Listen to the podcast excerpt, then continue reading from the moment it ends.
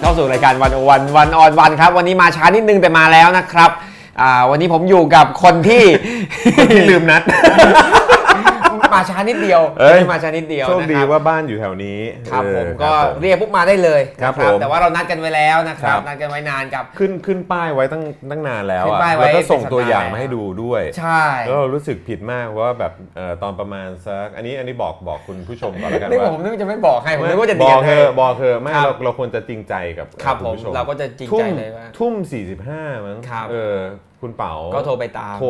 มาบอกว่าคุณจอนครับอยู่ไหนล่ะครับไอ้เราก็คุณเป๋าวันนี้เหรออ้าวชิป ครับ เป๋ง ครับ แล้วเออ คำแรกก็คือว่าชิบหายผมลืมแน่เลย เออ ใช่ แล้วก็โชคดีมากว่าพอดีวันนี้ ครับ เอ่อวันนี้อยู่อยู่ที่บ้านพอดี ครับ เออครับผม อยู่ ก็ ใกล้ๆกัน ใช่ครับ ครับ ใช่ครับ นี่จริง ๆ แล้วนี่คือลุคปกติของคุณจร ไม่ได้ไม่ได้ว่าเดินไปไหนมันอาจจะใส่สูทใส่แว่นดำไม่ใช่ ไม่ไม่ใช่ คือวันนี้ขาสั้นเสื้อยืด แล้วก็หัวนี่ก็ไม่ได้เซ็ตมานะฮะ นี่ยืมหมวกพี่ชายมา อ๋อ เออกล้องแพนไปดูได้ นะฮะ พี่ชายคนนี้จะได้รู้ว่ามากับพี่ชายจริง เอ้าหัวแบบ หั นี้ วเป็นอย่างนี้ ไม่แย่อะไรไม่ ๆ เอ แย่อะไร ้ยแล้วก็แบบ ครับ เนี่ยหมวกโอวอชเลยนะเอ อเนี่ยขายเกมนิดนึงเออนะฮะ ครับผม ครับผม เอาเต็มที่เลย แล้วก็ใส่แว่นด้วยไม่ใส่คอนแทคคนนี้ ครับผม เออครับ อ๋อ ผม ว่าวันนี้ขอบคุณมากนะครับ ครับ ที่คุณจรอ่านึกได้ปุ๊บแล้วมาทันที มัน ไม่ใช่นึกได้คุณเตือนผม ที่คุณจรได้รับคำเตือนแล้วมาทันทีนะครับเราก็อยู่กับคุณจรวินยูวงศ์สุรวัตร อืม ประมาณสักชั่วโมงหนึ่งนะครับมีเรื่องคุยกันมากมายนะ ลุ ครั ย บ ครับลุย อ่าวันนี้ผมเข้าไปดูมานะครับทวิตเตอร์คุณจอยมีคนติดตาม 1 ล้านเศษๆแล้ว จริงเหรอเนี่ย นะครับ ไม่เห็นรู้เลย นะครับใคร รู้เถอะรู้เถอะนะครับหนึ่งล้านสองหมื่นยังไงเนี่ย ก็ ตอนนี้อาจจะขึ้นอีกแล้วก็ได้ ก็ก็ก็น่าจะมีบอทนะฮะประมาณ สัก 7 0 0 0 0น แล้วก็มีทหารประมาณ ก็ สัก มีมี IO อีกเออรู้สึ ค ก รับ ว่าเห็นเพิ่มกำลังเข้าไปอยู่ ครับ เออ ก็มี พี่ คน พี่ก็มีเพื่อนอยู่ IO เนี่ยเออนะฮะ ครับก็เหลือคนที่เห็นด้วยก็ประมาณสักนิดหน่อย าประมาณสัก นคบ หมื่นคน ค ค รั รั บบ ผ ผม ม แล้วก็ที่เหลือก็ติดตามไว้มาด่า ใช่ครับ ไหม ผม ครับ เฮ้ยบ้าไม่ใช่แหม ก็ถือว่าเป็นคนที่ให้ความสนใจเรื่องการเมืองด้วย ครับ แล้วก็ ผม คือจริง ๆ ผมว่าคนที่ follow เราเนี่ยก็ผมดีใจนะเพราะว่าคือ คือจริงๆ แล้วเนี่ยก็มีคนรุ่นใหม่เยอะ ค มี รับ แบบวัยรุ่นเยอะ แล้วก็ Twitter เนี่ยจริง ๆ แล้วเคยเป็นพื้นที่ที่จะพูดยังไงเดียมันแบบมันมันเมื่อเมื่อหลายปีก่อนมันยังไม่ได้รับความสนใจ ครับ มากขนาดเนี้ยเนาะ หลายปีก่อนมันเป็น เออ เป็นอีก culture หนึ่ง เออมันเป็นอีกพื้นที่หนึ่งเลย มัเป็นที่คุยเรื่องวงเกาหลีบ้าง เออ อะ ใช่ ไรนี้บ้าง ใช่ ไหม อย่างนั้น ครับ เลยแล้วก็ทุกวันนี้เนี่ยต้องบอกเลยว่าคนที่เข้ามาเหมือนรีทวีตหรือว่าเหมือน อืม เขาเรียกว่าอะไรนะ มาพิมพ์ข้อความเอ่อทักทายกลับเข้ามากับไอ้ข่าวที่เราโพสต์ไปหรือว่า ครับ มุมมองที่เราโพสต์ไปเนี่ยคือผมว่านะประมาณแบบ 50%เลยละกัน ครับ เป็นแบบคนที่มีรูป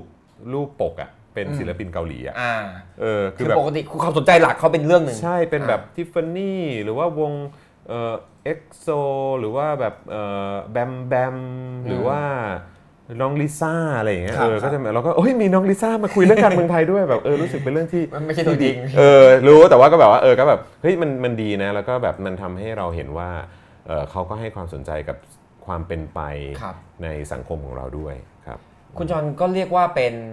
ผมเรียกแล้วกัน อืม ว่าเป็นอินฟลูเอนเซอร์บนโลก Twitter อืม คนหลักๆ คนหนึ่งเลยเนาะ อืม ทำไมทำไมถึงไปอยู่ในโลกนั้นซะเยอะ เพราะว่าอ่าเราจะไม่ค่อยรู้จัก Facebook ของคุณจอนมากนัก แต่ว่า อืม เราจะรู้จักติดตามคุณจอนส่วนใหญ่กันเนี่ยก็ทาง Twitter อืม จนมีคน Follow เป็นล้านละ อืม เป็นล้านนี่ก็อาจจะขึ้นท็อป 10 ของประเทศได้ไหม ก็ก็อาจ นะครับ อาจจะเป็นความความโชคดีหนึ่งที่ที่เราเริ่มต้นมาตั้งแต่แรก ๆ ด้วยแหละ แล้วก็ ครับ คือจริง ๆ คือชอบทวิตเตอร์เพราะว่าตอนนั้นเนี่ยก็คือเราติดตามข่าวสาร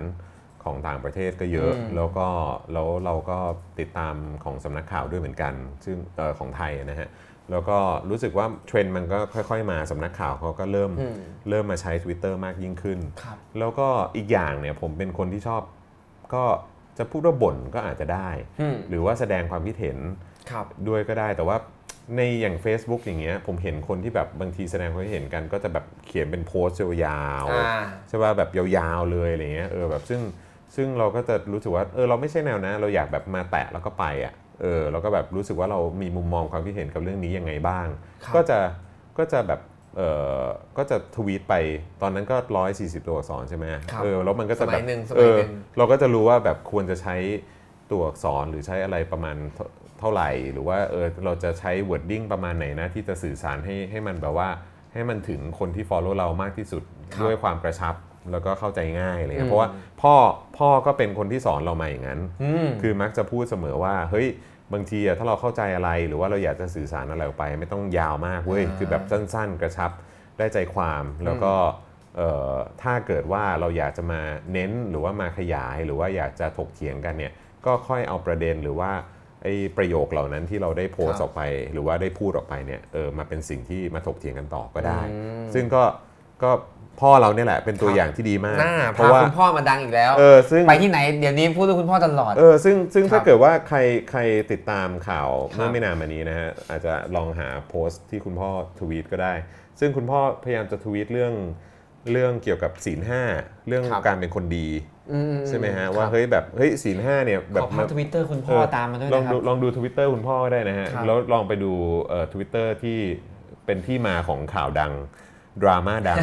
ระหว่างครอบครัว ดราม่าก็ไปถึงคุณพ่อ เใช่ ซึ่งก็คือคุณพ่อก็พยายามจะอธิบายแหละว่าเฮ้ยแบบจริง ๆ แบบบางทีการที่จะบอกว่าเราเป็นคนดีมันก็ไม่ใช่ว่ารักษาศีลห้าแล้วเป็นคนดีนะ อืม มันมีเรื่องของการปฏิบัติอย่างอื่นด้วยเหมือนกันอะไรเงี้ยบางทีนั่งอยู่เฉยๆอ่ะไม่ได้ทำผิดศีลห้าไงแบบนั้นแปลว่าเป็นคนดีปะล่ะ อืม ใช่ไหมอะเราไม่ได้ไปฆ่าสัตว์เราไม่ได้ไปลักทรัพย์ไม่ได้ไปอะไรพวกเนี้ยเรานั่งอยู่เฉยๆแบบนั้นถือว่าเป็นคนดีปะแต่จริงๆมันมีเรื่องของหลักการปฏิบัติอย่างอื่นด้วยเหมือนกันที่มันต้องควบคู่กันไป ครับ มันก็เลยกลายเป็นดราม่าที่มา เพราะบางคนก็จะแบบว่าเอาไปตีความอีกอย่างหนึ่ง ซึ่งก็จริงๆแล้วมันก็มันก็เป็นเรื่องปกติอะเราไม่มีสิทธิ์ห้ามความคิดคนอยู่แล้ว แล้วก็จริง ๆ มันก็ควรจะนำพาไปสู่การถกเถียงกันมากยิ่งขึ้นด้วย ครับ ครับอืม แล้วพอคุณพ่อช่วงนี้ก็มาแอคทีฟทางทวิตเตอร์ เอาฮะ คุณจรก็รีทวิตต่อ เอาแน่นอน ป๊บเดียวคุณพ่อดังเลย เขาเรียกว่า ตอนนี้ เอ่อ กลายเป็นเซเลบทวิตเตอร์คนใหม่ คือเราเราปั้นปั้นคุณพ่อให้เป็นเน็ตไอดอลนะ ครั ฮะ บ ซึ่งก็คือผมว่าก็เหมาะกับพ่อนะก็พ่อเป็นคนสอนเราอะ พ่อเป็นคนสอนเราเองบอกว่าเออแบบเฮ้ยแบบมันต้องมันต้องสื่อสารยังไง ให้มันแบบสามารถเข้าถึงคนได้ง่าย แล้วก็เอ่อประโยคแบบไม่ต้องยาวมากสั้น ๆ อะไรประมาณเนี้ย อ๋อเลยเลยไอ้ เออ ไอ้ที่ ก็ ที่เป็นเป็นอย่าง ก็พ่อ นี้ ก็พ่อเป็นคนสอนมา ครับ เออเพราะฉะนั้นพื้นที่ตรงเนี้ยมันน่าจะเหมาะกับพ่อมากเลยนะ อ๋อ เออเพอพ่อพ่อเขียนยาวๆไปคนไม่อ่าน ครับ พ่อเมื่อก่อนมีไม่ใช่เมื่อก่อนทุกวันนี้ก็มีอยู่คือมีแฟนเพจบน Facebook ครับ เอ่อที่ก็มีแอดมินเป็นพวกลูกศิษย์เป็นอะไรอย่างเงี้ยนะฮะแล้วก็มีเพจของเขาเองที่เขาก็จะชอบพิมพ์เอาบทความเขามาลงอะไรต่างๆ เหล่านี้แต่ว่ามันยาวไงแล้วบางทีคนก็คนที่สนใจจริง ๆ ก็จะเข้าไปอ่าน แต่ว่าถ้าเกิดว่ามาแบบสั้นๆเออเนี่ยมาแบบกระชับ โอ้โห อย่างเงี้ยเออเขาก็ คุณ จะแบบ พ่อซัดไป67,000 follower แล้วอ่ะ เออ นี่ ว่ะ ทวิต 86 ครั้งเองนะ ครับผม สุดยอดนี่อินฟลูเอนเซอร์คนใหม่ นี่เพิ่งเพิ่งโพสต์ไปเลยใช่ไหมเนี่ยสองชั่วโมงที่แล้ว ครับผม มัน ตอนนั้น จนหยด ใช้คำนี้เลย ผู้ช่วยลุงป้อม เออโอ้โหแบบคุณพ่อเขาชอบฮะคุณพ่อ ครับ เขาชอบเออหรือว่าดูโพสต์อื่นๆก็ได้นะ เพราะฉะนั้นก็พอจะกล่าว ได้ ได้ว่าที่คุณจรเป็นคนสนใจเรื่องสถานการณ์บ้านเมือง แล้วก็มาทำงานสื่อสารทำอะไรนี้ก็ได้อิทธิพลคุณพ่อมา ก็แน่นอนผมว่าก็สิ่งเห รว ล่าม ถึ นี้ งพี่โรซี่ด้วย ใช่ใช่ใช่ ครับ เพราะว่าคือคือผมว่าสภาพแวดล้อมในครอบครัว มัน ครับ มันเป็นสิ่งที่เหมือนบ่มให้ให้คนหรือมนุษย์คนหนึ่งอ่ะออกไปในสังคมก็จะมีตัวตนเป็นแบบนั้น อืม ใช่ไหมครับ ใครเกิดมาในครอบครัวแบบไหนก็จะมีลักษณะความคิดหรือว่าวิธีการแสดงออกที่แตกต่างกันไป หรือ ค ว่า รับ มุมมองที่แตกต่างกันไป คุณพ่อเองแล้วก็คุณแม่ด้วยก็เป็นคนที่ชอบถกเถียงกันเหลือเกิน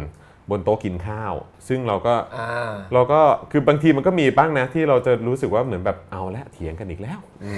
ซึ่งเขาบางทีก็จะคุยเรื่องแบบการเมืองสหรัฐ อะไรอย่างเงี้ยหรือว่าคุยกันเรื่องแบบเออเนี่ยประเทศไทยบางทีก็จะมีประเด็นนี้ประเด็นนี้ประเด็นนี้นะแล้วแม่ก็จะแบบว่าด้วยด้วยความที่คุณแม่ จะเป็นภาษาอังกฤษ ใช่ครับคุณแม่เป็นคนอเมริกันใช่ไหม ครับ แต่ว่าอยู่เมืองไทยมา 40 ปี แล้วทุกวันนี้ ครับ เป็นเป็นพลเมืองไทยแล้วอะ ครับ คือเขาเรียกว่าอะไรเป็นมีสัญชาติไทยแล้วเออได้ได้ได้สัญชาติไทยใช่ไหม อยู่ ฮะ ป แล้ว ระ ก็ เทศไทยมานานกว่าคนไทยหลายๆคน เออแล้วก็เออแล้วก็คือแบบสอนหนังสือด้วยอะ ครั่ ะ บ อยู่เขาสอนเมื่อก่อนเขาสอนอยู่ศิลปากรอยู่คณะจิตรกรรม แล้วเขาก็แบบเขาก็เขาก็จะมีคำถามเกี่ยวกับสังคมไทยหรือว่าประเด็นต่างๆ เยอะแยะเหมือนกัน แล้วก็ ครับ เราก็จะเห็นการถกเถียงมุมมองของแบบสังคมแบบไทย หรือว่าสังคมแบบตะวันออกหรือว่าเอ่อบนพื้นฐานหลักการ หรือว่ามุมมองของคนที่เติบโตมาในสังคมแบบตะวันตกอะไรอย่างเงี้ยเออซึ่งมันก็ อืม เออเจ๋งดีอะเราก็นั่งดูแล้วก็แบบเราเห็นอย่างนี้ทุกวันนะฮะเราก็จะเห็นแบบมันหยดเป็น หยดติ่งแบบที่คุณพ่อบอกเนี่ยใน มันมันทุกวันที่บ้าน ในในวันเสาร์และอาทิตย์ ครับ ในวันที่ทานข้าวกลางวันด้วยกันกับ เหนื่อย ลูกๆทุกคน เหนื่อยไหม ไม่เหนื่อยนะ ไม่เหนื่อยมันมันก็สนุก สนุก ดี สนุก ใช่ฮะแล้วก็ พัฒ มัน นาทางสติปัญญา มันก็มีความบันเทิง ครับ เออ เพราะว่าพ่อเนี่ยก็จะเป็นคนที่สามารถ คือเมื่อกี้ยังคุยกับกับเนี่ยเอ่อพี่ชายผมอยู่เลยบอกว่าพ่อเนี่ยเป็นคนที่สามารถทำให้เรื่องใหญ่ ๆ ที่ที่หลาย ๆ คนแบบตื่นตระหนกมากๆ หรืออะไรอย่างเงี้ย หรือว่า ครับ แบบ หรือว่าเรื่อง เรื่องใหญ่ในสังคมเรื่องใหญ่ในบ้านเรื่องใหญ่ในอะไรเงี้ยคุณพ่อสามารถบอกว่าหนึ่งก็คือทำให้มันใจเย็นมันเรื่องมันประมาณนี้เดี๋ยวอธิบายให้ฟังนะเออแล้วก็ อืม สามารถทำเรื่องที่ทำให้คนแตกตื่นแตกเอ่อตื่นตูมกันทุกคนเนี่ยสามารถแบบคอมดาวแล้วก็เข้าใจมันได้ หรือบางทีก็มีอารมณ์ขันกับมันได้ด้วยเหมือนกัน ซึ่งซึ่งมันเลยทำให้เราไม่เหนื่อยไง ครับ เออเพราะว่าเราก็แบบเฮ้ยเราอยู่เราดูพ่อกับแม่ถกเถียงกัน แล้วเขาก็จะมีเขาก็จะหัวเราะคิกคักคิกคัก แบบเออเออเออเอออะไรอย่างเงี้ยตามสไตล์ของเขาซึ่ง ครับ แล้วแม่แม่ก็จะแม่แม่แม่ก็เป็นคนที่เขาเรียกว่าอะไรอ่ะ แม่ก็เป็นคนเขาเรียกว่าอะไรอ่ะ แบบไม่ไม่ไม่ค่อยชอบยอมแพ้อะเออ อ่า คือเขาคือเขาเขาก็จะชอบแบบเถียง คือเถียงเถียงบนพื้นฐานนะหลักการแล้วเขาก็จะหยิบเรื่องนี้มาแบบอ้าวแล้วประเด็นนี้ล่ะอ้าวแล้วมุมมองนี้ล่ะ แล้วถ้ามันเป็นหลักการแบบนี้ล่ะ ซึ่งมันก็เลยทำให้แบบเหมือนดูหนังอะ่ะเอนเตอร์เทนอะเหมือนดูโชว์อะ่ะมันแบบเฮ้ยมันดีว่ะอะไรอย่า บ้าง น เงี้ นี้ ย เขาเอนเตอร์เทนลูกกันแบบเนี้ยนะค เอ รั อจริง นะครับ จริงจริงมองเรื่องเครียดให้มันเป็นเรื่อง คุณแม่เล่น เรื่องอารมณ์ขันคุณแม่อะพยายามจะผลักดันเหมือนกัอ๋นอหน่อยหน่อยหน่อย เออแต่ว่าแม่จะคือคุณแม่นี่จะเป็นสไตล์แบบเหมือนแบบอย่าง Facebook อย่างเงี้ยบางทีก็จะแบบว่า เลิกเล่นละ Facebook เพราะว่ามาร์กเนี่ยมันแบบ มัน มันเก็บข้อมูลเรามากเกินไป า ก็จะแบบ deactivate แบบว่าไอ้ account ตัวเองไปเลย ลูกก็จะแบบ อ้าว แม่หายไปไหนเนี่ย วันก่อนยังแท็กอยู่เลยอ่ะเอออะไรอย่างเงี้ยเออ ลายลายเล่น ไลน์เล่น อัน บ้าง นี้ไลน์ น เขาก็ บ้ง เก็บข้อมูลเราเหมือนกันนะครับ เออก็อ๋อเดี๋ยวเดี๋ยวไปบอก ให้ฮะ เอ้ยเดี๋ยวแม่ ครับ ก็เลิกเล่นหมดอ่ะเออ โอเคที่ที่ชวนคุยเรื่องทวิตเตอร์เพราะว่าเชื่อว่าอ่าผู้ใหญ่ส่วนใหญ่ในประเทศไทยเข้าไม่ถึงเนาะแล้วก็ไม่รู้ว่ามันเกิดอะไรขึ้นในนั้น แล้วบางคนก็ไม่รู้ว่าคุณจรดังได้ ยังไง เอออะไรอย่างนี้นะครับ แล้วก็อ่าแม้แต่คนไม่ผู้ใหญ่หรือว่าคนอายุเท่าเราหรือลงไปหลาย ๆ คนเนี่ยก็อาจจะไม่ได้เล่นทวิตเตอร์ด้วยซ้ำก็รู้ อืม ก็เฟซบุ๊กก็คือโซเชียลมีเดียแล้ ครับ วเนาะ อืม พูดอย่างนี้ผมถ้าผมพูดอย่างนี้เห็นด้วยไหมผมผมคิดว่าเลือกตั้ง 62 ที่ผ่านมา อืม และยังไม่ผ่านไปเนี่ยนะครับ อืม ใครไม่ได้เล่นทวิตเตอร์นี่พลาดอะไรหลายอย่างเลย จริง ผมเห็นด้วย แล้วก็เอิ่มพื้นที่ตรงนี้มันเป็นพื้นที่ที่เราได้เห็นมุมมองของคนเยอะมาก แล้วก็ผมว่าที่ผมตื่นเต้นมากๆด้วยเหมือนกัน ก็คือว่าเห็นมุมมองของคนรุ่นใหม่เยอะนะ อืม ที่เขาเติบโตมาในยุคสมัยที่บางทีก็อาจจะแบบหลังช่วงเอ่อพฤษภาธมินมาเขาไม่เคยสัมผัสอะไรพวกนั้น ครับ เขาโตเขาเขาอยู่ในช่วงเด็กเอ้ยช่วงประถมหรืออะไรก็ตามใน ครับ ช่วงปีปีเอ่อปี 53 หรืออะไรอย่างเงี้ยแบบเหตุการณ์เอ่อปี 49 หรืออะไรพวกเนี้ยคือเขาเขาเขายังเด็กอยู่อะแล้วเขาพอ ครับ เขาเริ่มเขาเริ่มมาโตในช่วงแบบประมาณ 6-7 ปีหลังนี้ในช่วงยุคของกปปส อืม ในช่วงยุคของคอสชเออหรือว่าแบบปลายปลายๆช่วงช่วงเสื้อเหลืองเสื้อแดงอะไรประมาณพวกเนี้ยเออซึ่งซึ่งผมรู้สึกว่าพอเขาโตมาในยุคเนี้ย อืม แล้วแล้วยิ่งเขามาเห็นคนใน Twitter ที่อยู่มาก่อนหน้านั้นน่ะที่มีความเจนนิดนึงนะแล้วก็รู้ว่าแบบบางทีฉันก็อยากจะแบบปล่อยพื้นปล่อยแบบมุมมองอะไรพวกนี้ไปนะหรือว่าปล่อยเรื่องราวประวัติศาสตร์ให้คนแบบเหมือนแบบ อ่าอ่า เหมือนโยนไปอ่ะแล้วแล้วให้ไปแตะๆแล้วเดี๋ยวพวกนี้ก็จะแบบตามไปดูเองว่าแบบเฮ้ยมันเกิดอะไรขึ้นวะตอนนั้นแล้วก็แบบเฮ้ยตอนปีห้าสามเป็นอย่างงี้เหรอเฮ้ยตอนสี่ปีสี่เก้าเป็นอย่างงี้เหรอเฮ้ยมีแบบปิดสนามบินด้วยเฮ้ยมีแบบเออเราย้อนไปแบบมีฟาดฟาดคนด้วยเก้าอี้ด้วยเหรอ เออ มีแบบ มีเหตุการณ์แบบอดอาหารแบบอะไรอย่างงี้ อด อดข้าวอดนะ อะไรพวกนี้ใช่ไหม ครับ แบบว่าประท้วงอะไรอย่างงี้ด้วยเหรออะไรเงี้ยมัน มันเลยทำให้ผมคิดว่า โดยเฉพาะในการเลือกตั้งครั้งที่ผ่านมา มันทำให้คนตื่นตัวเยอะมาก โดยเฉพาะคนรุ่นใหม่ที่ ที่เขาเขาน่าจะเห็นไทม์ไลน์นะ ของความไม่เปลี่ยนแปลง อืม หรือลูปเดิมๆที่มันที่มันเกิดขึ้นในสังคมไทยแล้วก็ประเทศไทย อืม ทำให้เขาออกมาส่งเสียงแล้วก็เรียกร้องกันเยอะ ครับ แล้วก็พูดกันเยอะมากว่าเขาเขาเขาน่าจะอยากเห็นความเปลี่ยนแปลง ซึ่งผมก็เชื่อเหมือนกันนะว่าคนในโลกโซเชียลโดยเฉพาะใน Twitter เนี่ยก็เป็นกลุ่มหนึ่งเลยที่ออกไปแสดงออก ครับ ในการเลือกตั้งครั้งนี้ อืม เออ นะ ในการไปกา ครับ เออไปการในการไป คือมันทำให้แบบเห็นว่ามีคน อืม ไปใช้สิทธิ์เอ่อใช้ใช้สิทธิ์เยอะ ครับ เยอะมากใช่ไหมฮะแล้วก็แล้วก็ยังมีพักใหม่ที่สามารถแบบคว้าเก้าอี้ ครับ ในสภาได้เยอะมาก ๆด้วยเหมือนกันอืม คือใครที่อ่ามองทวิตเตอร์ว่าโอ้ยเป็นโลกแบบอ่าเด็กวัยรุ่น คุยไร้สาระ อืม คุยเกาหลี คุยเกม อืม อะไรอย่างนี้ อื จริง ๆ แล้วทวิตเตอร์ช่วงนี้เนี่ย อืม บอกเลยว่าเป็นสนามการเมืองที่โหด ผมใช้คำว่า นะครับโหดมาก โคตรเดือดโคตรเดือด อ่าเดือดกว่าเฟซบุ๊กเยอะ เดือดเดือดจริง Facebook นี่คือแบบ อ้อยอิงเลยอะ อ้ ใช้ อยอิง นี้ดีกว่า แล้วก็แบ ครับ บ ถ้าเป็นในกรุ๊ปไลน์หรืออะไรที่ส่งกันไป มัคนรับ ก็จะแบบว่าโอ้โห มันก็จะจินตนาการสูงกันเหลือเกิน ครับ อะไรเงี้ยใน อ่า ในสิ่งที่แชร์ แล้วก็ส่งกันแบบปั้นแต่งอะไรกันก็เยอะพอสมควรแล้วก็แบบ ครับ มันถ้าถ้าคุณเข้าไปสู่โลกทวิตเตอร์นะ ผมจะบอกเลยว่า คืออย่างพ่อผมตอนนี้ก็เสพติด แล้วอะ จริงๆ พ่อผมตอน โอ้ยนี้เสพ เดี๋ยว ติดจริง กำลังจะเป็นเซเลบคนต่อไป ครับผม เราจะแซงลูกชายได้เมื่อไหร่เดี๋ยว เฮ้ย รอดู โอ้รอดูฮะ นะครับ ฮะ อืมในการเลือกตั้งที่ผ่านมาเนาะ อือฮึ อ่าประเด็นหนึ่งที่คนคุยกันเยอะมากนะครับ แล้วคุณจรก็คงถูกลากไปคุยเยอะมากคือประเด็นคนรุ่นใหม่กับการเมือง อือฮึ นะครับถ้าเราอยู่ใน Twitter เราก็จะเห็นเลยว่าเอ่อคนรุ่นใหม่เนี่ยโปรไฟล์เกาหลีเนี่ยโอ้หันมาพูดเรื่องการเมืองกันเยอะมาก อื เนาะ อฮึ เออขณะเดียวกันเนี่ยคุณจรรู้สึกไหมว่าคุณจรก็อ่ามีลักษณะของความเป็นไอคอนขึ้นมา อืม เวลาพูดถึงคนรุ่นใหม่กับการเมืองไทยจะต้องคิดแบบไหน จะต้องอามีมีแนวทางเป็นอย่างไรเนี่ยเออภาพของคุณจรก็จะลอยโดดเด่นขึ้นมาอ่ารวมถึงสิ่งที่คุณจรทวีตโยนลงไปแต่ละครั้งคนรีกันเป็นหมื่นๆอะไรเงี้ยมันก็มันก็มีเรียกว่ามี Impact นะ อ่าฮะ ต่อ คือ ต่อสังคม คือคือผมผมก็ยังยืนยันคำเดิมเหมือนกับสิ่งที่ผมพูดในแบบไอ้อย่างเวลาทำเจอข่าวตื้นนะฮะ ครับ คือไอ้สิ่งที่ผมพูดหรือสิ่งที่ผมนำเสนอ ครับ ความคิดเห็นของผมออกไปเนี่ยมันก็มาจากสิ่งที่เราสามารถหาอ่านได้ในสื่อทั่วๆไปอยู่แล้ว ครับ จริงๆ คือแบบว่าไปอ่านไอรอก็ ได้ เออ ไปอ่านไปอ่านประชาไทยไปอ่านข่าว 101วัน เอ นี้ อ เรา เออวันโอวันเออ วันโอวัน หรือไม่ ครับ คือทุกอย่าง เออหรือว่าไทยรัฐ อ่า เออ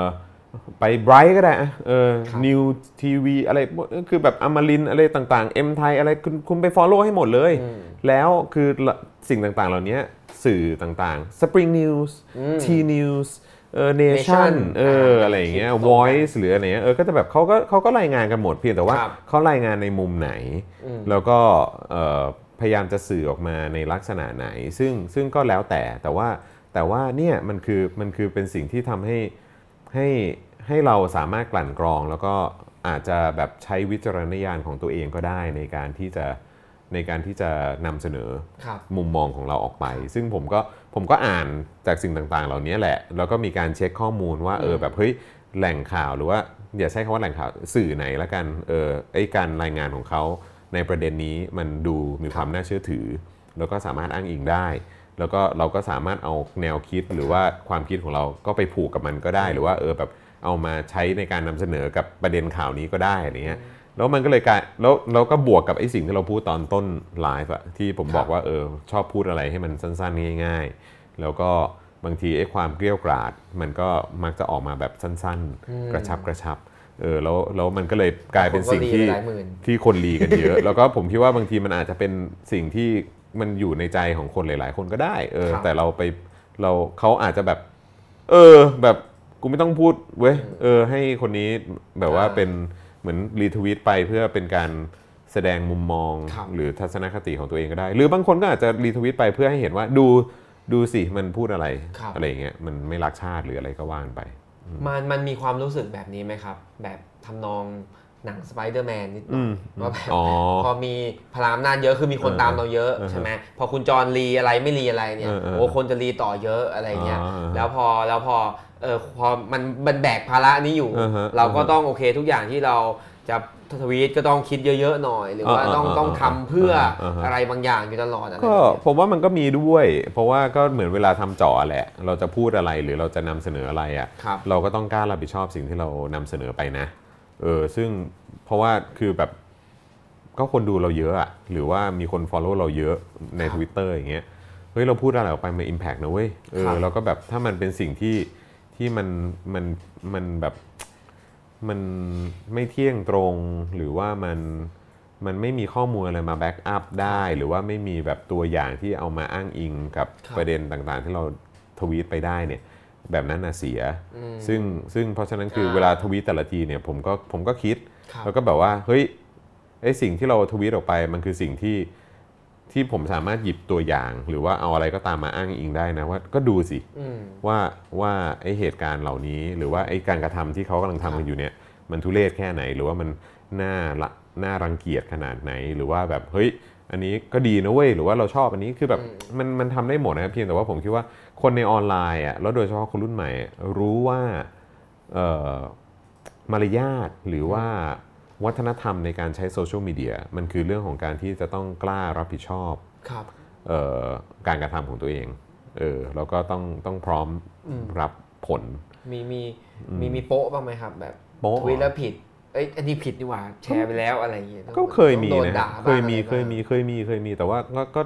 ผมว่าก็มีเคยมีนะ แล้วผมว่าน่าจะเป็นเหตุการณ์แบบไม่น่าจะปีที่แล้วหรืออะไรเงี้ยก็น่าจะมีแบบเหมือนรีข่าวแล้วมันเป็นข่าวแบบข่าวที่ไม่ได้รับการยืนยันอะไรเงี้ยแล้วผมก็ต้องออกมาขอโทษว่าเออแบบเฮ้ยอันนี้ผมผิดเอง ก็เท่านั้นเอง แล้วก็ไม่ได้เช็ค ซึ่งผมก็ก็การออกมาขอโทษการออกมายอมรับ ก็ไม่ใช่เรื่องแย่อะไรนะเว้ยเออแต่ว่าก็ ขอโทษก็จบไม่มีปัญหา ใช่ก็แบบก็ก็ผิดก็คือผิดสิ ครับ เออแล้วก็ยอมรับไปสิ แค่นั้นเองคือมันแบบไม่เห็นยากอะไรเลยแล้วแล้วดีด้วยมันก็จะได้เป็นการเตือนสติคน follow เราว่าแบบว่าเฮ้ยแบบ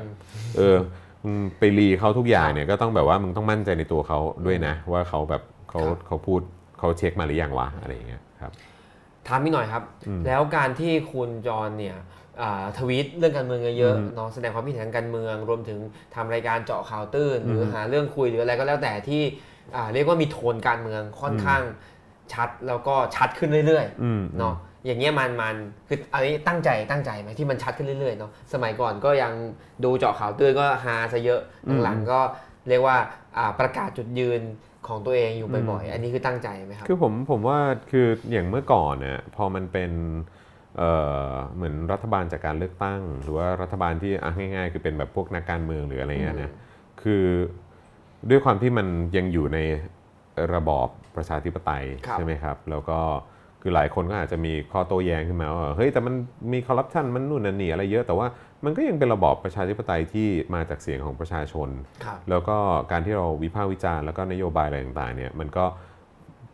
พักไหนมารัฐบาลไหนมา เราก็เราก็ใส่ไป อืม เราก็ก็จัดไปเออใช่ไหมฮะแล้วพอรัฐบาลนั้นไปมีรัฐบาลใหม่มาเราก็เราก็จัด อืม อันนั้นไป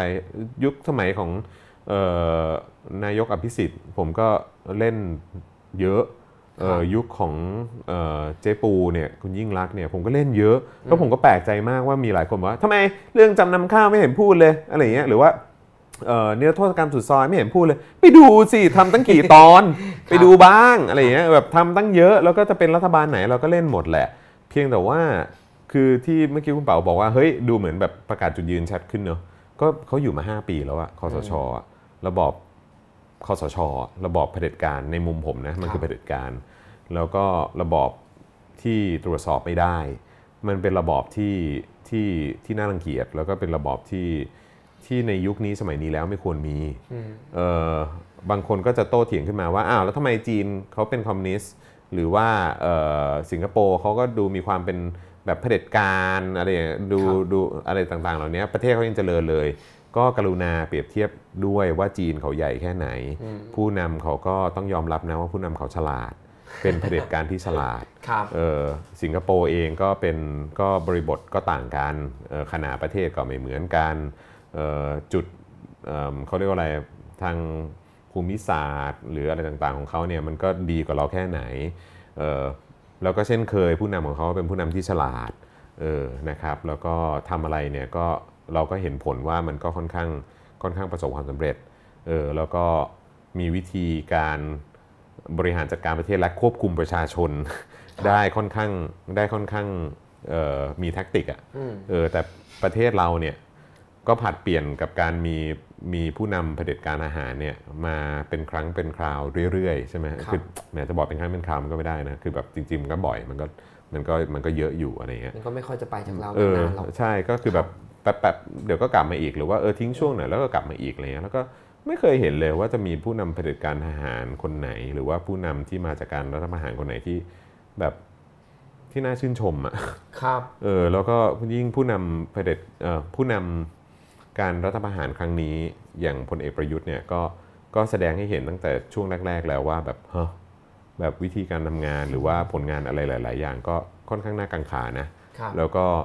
แล้วก็เขาเองเข้ามาอยู่ใน position นี้แล้ว เขาควรจะต้องเรียนรู้ว่าคนที่ อืม ก็เหมือนกันอะมาพร้อมอำนาจอะ อืม ที่คุณยึดมา ครับ คุณก็ย่อมถูกเพ่งเล็งเยอะ อืม แล้วก็เราก็แปลกมากว่าเขาก็เป็นคนที่เหมือนแบบประมาณว่า ไป บางทีก็ขี้น้อยใจพอโดคนรับ วิพากษ์วิจารณ์เยอะก็ผลงานคุณเป็นอย่างนั้นน่ะหรือบางทีก็เกี่ยวกาดเพราะโดนด่าเยอะ หรือโดนแบบว่าโดนวิพากษ์วิเอ่อวิพากษ์วิจารณ์เยอะก็รับไม่ได้ ซึ่งก็แบบว่า โอ๊ยแบบว่า มันแปลกอ่ะ อืม เออคือ position ที่เขาได้มา ส่วนใหญ่แล้วไอ้พวกนักการเมืองที่ได้เนี่ยมันก็จะต้องมีความหน้าด้าคนรับ หน้าทน หรือว่าจะต้องมีความแบบอึดอดทนทรหดกับการเจอคำถามสื่ออ ม เยอะนะ แต่ว่า ไม่ใช่ เอ่อรัฐบาล คนนี้ไม่ ท ใช่ หาร แล้วก็โดยการนำของพลเอกประยุทธ์หรือว่าแม้กระทั่งเหตุการณ์ของพลเอกประวิทย์เองหลาย ๆ ครั้งก็ ครับ แสดงให้เห็นว่าแบบเฮ้ยอะไรเนี่ยวิธีดิวกับคำถามของประชาชนของคุณเนี่ยคือแบบว่า บางทีคุณก็ไม่ตอบเลย บางที อืม คุณก็เปลี่ยนเรื่องไปเลย บางทีคุณก็ ด่ากลับ ด่ากลับอีกอะไรอย่างเงี้ยซึ่งแบบคือ 5 ปีอะครับ ครับ จุดยืนผมมันก็เลยชัดเจนว่าแบบ อืม จริงเหรอ พวกคุณเอาอย่างนี้เหรอ แล้วผมถามคุณผู้ชมจริงๆ คุณเอาอย่างนี้เหรอ อืม เออ ถ้าคุณเอาก็ก็ก็กดก็กดไลค์ก็ได้นะฮะ แต่ถ้าเกิดว่าคุณไม่เอาอ่ะ คุณ ค ก รั ด บ หน้าโกรธเข้ามาก็ได้ ครับกดเลย ออ ครับตอนนี้กดเลย กดเลย ครับ กดรัวๆผมอยากรู้ ผมอยากรู้ว่าเออแบบกระแสหรือว่ามุมมองของคุณคุณคิดยังไง คุณชอบไหมห้าปีที่ผ่านมาไม่ว่าจะเป็นด้านเศรษฐกิจ ด้านการบริหารปกครองอ่ะบางคนก็อาจจะบอกว่าโอ้ยชอบจังเลยสงบอะไรอย่างเงี้ยแล้วไงอ่ะแบบสงบแต่ทุกอย่างมันก็ดูสงบไปพร้อมกันหมดเลยนะ ครับ สิทธิเสรีภาพในการแสดงออกเศรษฐกิจก็แย่ลง เศรษฐกิจก็เงียบ ผมภรรยาผมก็เป็นคนที่ทำอะไร ค้าขาย พวกค้าขายออนไลน์อะไรต่าง ครับ ๆ บางทีก็แบบมาบอกว่าเออแบบมีคนมีคนพูดว่า เดี๋ยวนี้เขาย้ายไปออนไลน์กันหมดแล้ว เมียผมเนี่ยทำออนไลน์มาแบบโอ้โหเจ็ดแปดปีแล้วมั้ง อืมอืมอืม เขาก็เห็นความเปลี่ยนแปลงของโลกออนไลน์มาตลอด แต่เขาบอกว่าเขาไม่เคยเจออะไรที่มันเงียบ อืม หรือแบบความแบบเสียง แอร์ดังอะ่ะ จิ้งหรีดอะ่ะ ครับ เออเข้าใจไหมฮะคือแบบว่าคนจับจ่ายใช้สอยน้อยลงไปเรื่อยๆ ซึ่งเป็นเรื่องที่น่ากลัวมากเลยนะขนาดว่าเมียนี่แบบว่าร้านเขาใหญ่มากเลยนะ อืม คือแบบว่าเราก็แบบปกติลูกค้าเนี่ยแบบว่าถล่มทลายตอบแทบไม่ทัน ทุกวันนี้ก็ยังมีเข้ามาเยอะแต่ว่ามันน้อยลงอย่างเห็นได้ชัดชัดเจนมากจนแล้วร้านอื่นๆล่ะที่เป็นร้านใหม่ ๆ ก็เจ๊งกันไปทั่วหน้า แล้วแถมโดนภาษีออนไลน์อะไรอย่างนี้อีก แต่พอมาพูดเรื่องขายของออนไลน์จริงก็เป็นคำถามที่ผมตั้งใจจะต่อจาก อืม เมื่อกี้ก็คือว่าเกี่ยวไหมครับว่าการที่อ่าคุณจรเนี่ยประกาศจุดยืนทางการเมืองชัดเจนตลอด อืม หรือว่า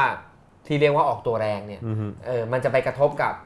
ไม่ว่าจะขายของอะไร หรือว่าโฆษณาในช่องสป็อคดาร์ก อืมอืมอืม หรือหน้าที่การงานอื่น ๆ ใน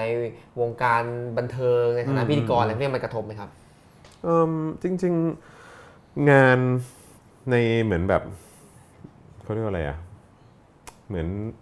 mainstream media หรือแบบพวก อืมอืมอืม ช่องทีวีทั่วๆไปว่า ครั งั้ บ นละกันดิจิตอลทีวีผมก็ไม่ค่อยกระทบเท่าไหร่นะครับ แล้วก็ อื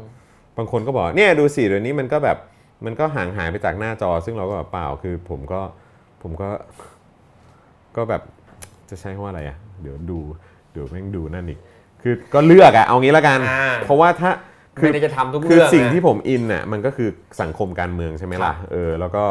แล้วก็ถ้าเกิดว่าเราอยากจะทำรายการอะไรจริง ๆ มันก็ต้องสนุก ครับ จริง ๆ อย่างที่เราอยากทำอะไรอย่างเงี้ยเออแล้วก็มันก็มีอยู่ช่วงหนึ่งที่ผมก็ทำผมก็อ่านข่าวบันเทิงนะครับ เออแบบสดทุกวันน่ะ อืมอืมอืม แล้วผมก็ทำแล้วมันก็ได้เงินเยอะนะ อืมอืมอืม เออ เย มั อะ น กว่าไหม เยอะกว่า เยอะกว่าเยอะ การเมืองแน่นอน โอ้แน่นอน ฟ้ากับเหวเลยฟ้า โอ้ ฟ้ากับฟ้ากับดวงจันทร์อ่ะเอ้ยแบบเขาเรียกเหว โอ้ เหวกับดวงจันทร์ว่างั้นดีกว่า โอ้โห คือแม่งคนละเรื่อง ก็อยากไปบ้างจังเลย จริง ๆ ออนไล ไม่ น์ เคย ออนไลน์แม่งคือแบบ ครับ เป็นพื้นที่ที่แบบว่า คือยิ่งถ้าเป็นการเมืองนะ ลูกค้าไม่ค่อยอยากแตะ อืมอืม ไม่ค่อยอยากแตะคุณได้ หา ลูกค้า สปอนเซอร์ มาสัก ยาก ตัวหนึ่งเนี่ยนะคือคุณแบบโอ้โหลูกค้าตัวนี้แม่งใจป้ามว่ะแม่งเด็ดว่ะ ครับ แบบใจนี่ใจเด็ดมากแบบว่าที่ที่ที่ไม่กลัว อืม ที่กล้าจะมาสนับสนุนซึ่งยากมากครับ แต่ว่าในในฟรีทีวีเนี่ยก็คือพอทำบันเทิงทำอะไรต่างๆเหล่านี้มันแบบมันเหมือนเซฟโซนยังไงก็ไม่รู้อะ ครับ ผมก็ไม่เข้าใจเหมือนกันนะแต่ว่าก็แต่ผมก็ไม่มีความสุข คือผมก็ผมก็อ่านข่าวแบบดาราคนนั้นแบบเอ๊ะดูเหมือนว่าจะไปชอบคนนี้เอ๊ะมีการไปกดไลค์คนนั้นคนนี้ อ่า ด้วยอะไรอย่างเงี้ยเออหรือว่าแบบมีการเอ่อมีการเปิดกล้องละครใหม่อะไรต่างๆ ซึ่งแบบเออคือก็ทำได้แต่ว่ามันก็แบบมันก็ไม่ใช่แนวที่เราชอบ จนท้ายสุดก็ กัดฟันทำมามานานมากจนไปขอทางทาง อืม ผู้บริหารช่องว่าเออแบบผมขอทำแบบเดือนนี้เดือนสุดท้ายแล้วนะ เพราะว่า ค แบ รับ บมันมันไม่ มันไม่ใช่ นไม่ใช่ตัวเราอะไรเงี้ยแล้วก็ท้ายสุดก็เลยได้ได้มาทำสิ่งที่เราชอบอย่างหาเรื่องคุย ครับ เออซึ่งก็ดีใจมาก มีรูปคนกดโกรธแวะมาให้ดู โอ้ยจริงเหรอ ครับผม นี่ ทำไมพวกคุณติดใจเป็นอย่างนี้เนี่ยเออ ทำไมบอกให้กดก็กด ทำไมคุณไม่ชอบลุงตู่อืม ทำไมถึง ป็นปยั เดินตามคุณจรอ่ะโอเค เอออะไรฮะ บอกคุณจรบอกให้กดก็กดกั อ๋ น อ ใหญ่ โอเคนา นะครับ น่ารักมากครับ ก็อยากให้แสดงความคิดเห็นกันเยอะๆนะครับ นะเห็นว่ามีคำถามเข้ามา ซึ่งจริงๆ เราก็จะอ่าหยิบคำถามของท่านผู้ชมมาให้คุณจรช่วยตอบนะครับ แต่ว่า ได้ ยังไม่ เลย ถึงเวลาตอนนี้ผมมีอะไรจะถามอีกเยอะ ได้ เลย ครับ นะ ผม เห็นเมื่อกี้บอกว่าสนใจสังคมการเมือง อืม นะครับ เคยคิดจะเล่นการเมืองเองบ้างไหมครับ อืมไม่เคยครับ ทำไมล่ะครับ ไม่เคย เพราะว่า เพราะว่าเพราะเราเล่นคนอื่นไว้เยอะ แล้วเราก็รู้ว่าคนที่จะเข้าไปอยู่ในในแวดวงการเมืองเขาจะโดนอะไรบ้าง โดนอะไรบ้างจากคนอย่างเรา อืมอืม เออซึ่งก็ผมคิดว่าในพื้นที่ตรงนี้มันน่าจะมันน่าจะเป็นพื้นที่ที่เปิดกว้างมากกว่า แล้วก็แบบแสดงความคิดเห็นได้มากกว่า ครับ เออแล้วแบบ อืม ถ้าเข้าการเมืองปุ๊บก็จะโดนเลเบลคือแค่ทุกวันนี้ทำสื่อก็โดนเลเบลแล้ว อื อะ มอืมอืม โดนแบบตราแบบสแตมป์แล้วอะว่า มึงเป็นสื่อแบบเสื้อแดงสื่อ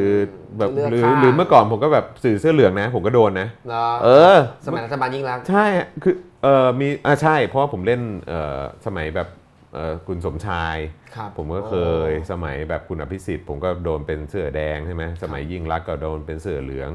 สมัยอะไรอย่างเงี้ยเข้าใจป่ะคือโดนมาหมดแล้วอ่ะแล้วพอเป็นพอเป็นรัฐบาลทหารน่ะให้ทำไงห้าปีอ่ะ อืม ห้าปีจะเล่นใครอ่ะ อืม จะให้ไปเล่น แต่คนเนี้ยแหละ ก็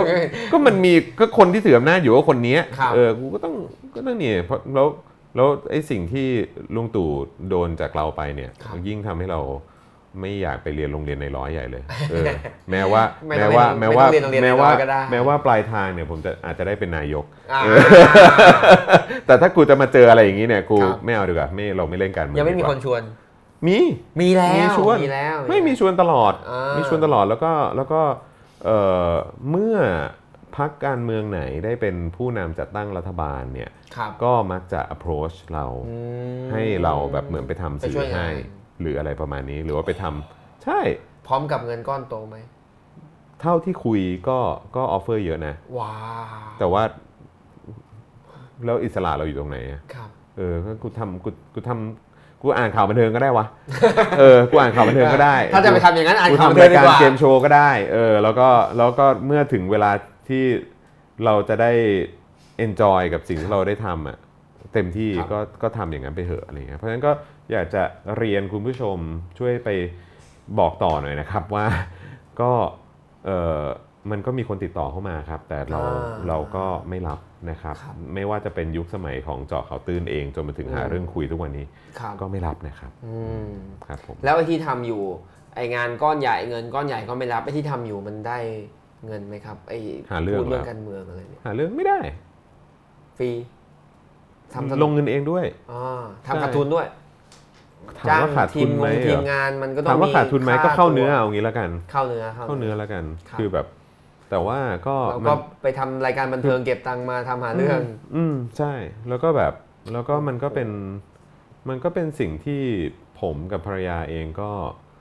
ก็คือจริง ๆเขาก็มาอินการเมืองจากการที่เข้ามาเหมือนแบบเขาเรียกว่าอะไรอ่ะเหมือนแบบได้เห็นว่าชีวิตประจำวันผมทำอะไรด้วยอะ อ่า จนเขาก็อิน ครับ ไปพร้อมๆกัน ทุ ค ก รับ วันนี้เขาโพสต์ Facebook หรืออะไรก็ตามก็จะมีเรื่องของการเมืองเข้ามาเกี่ยวข้อง เพราะฉะนั้นเขาก็เขาก็สนับสนุนเราอะ ครับ ให้ทำอันนี้แล้วก็แล้วก็เราโชคดีที่เราก็มีผลิตภัณฑ์ที่เราทำกันเอง อ่า แล้วก็อ่ะก็เหมือนมาแบบเป็นสิ่งที่มา อืม เกื้อกูลให้รายการมันอยู่ได้ อ่า อะไรอย่างคเงี้ย รับ โดยที่เราไม่เจ็บตัวมากนะแต่ว่าช่วงแรกๆก็ก็เข้าเนื้อแหละเพราะว่าก็ไม่มีสปอนเซอร์นี่หว่าเออครับ เพราะฉะ แล้วตอนหลังอะสปอนเซอร์เข้ามาคือสปอนเซอร์ตัวเองนะ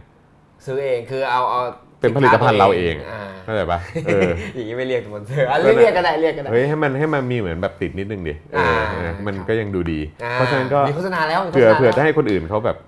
แบบเออ ตามมา เขาเรียกว่าอะไร ไม่กลัวจะได้แบบมาลงบ้างเออครับผม เอาเป็นว่าใครที่ชอบเคยดู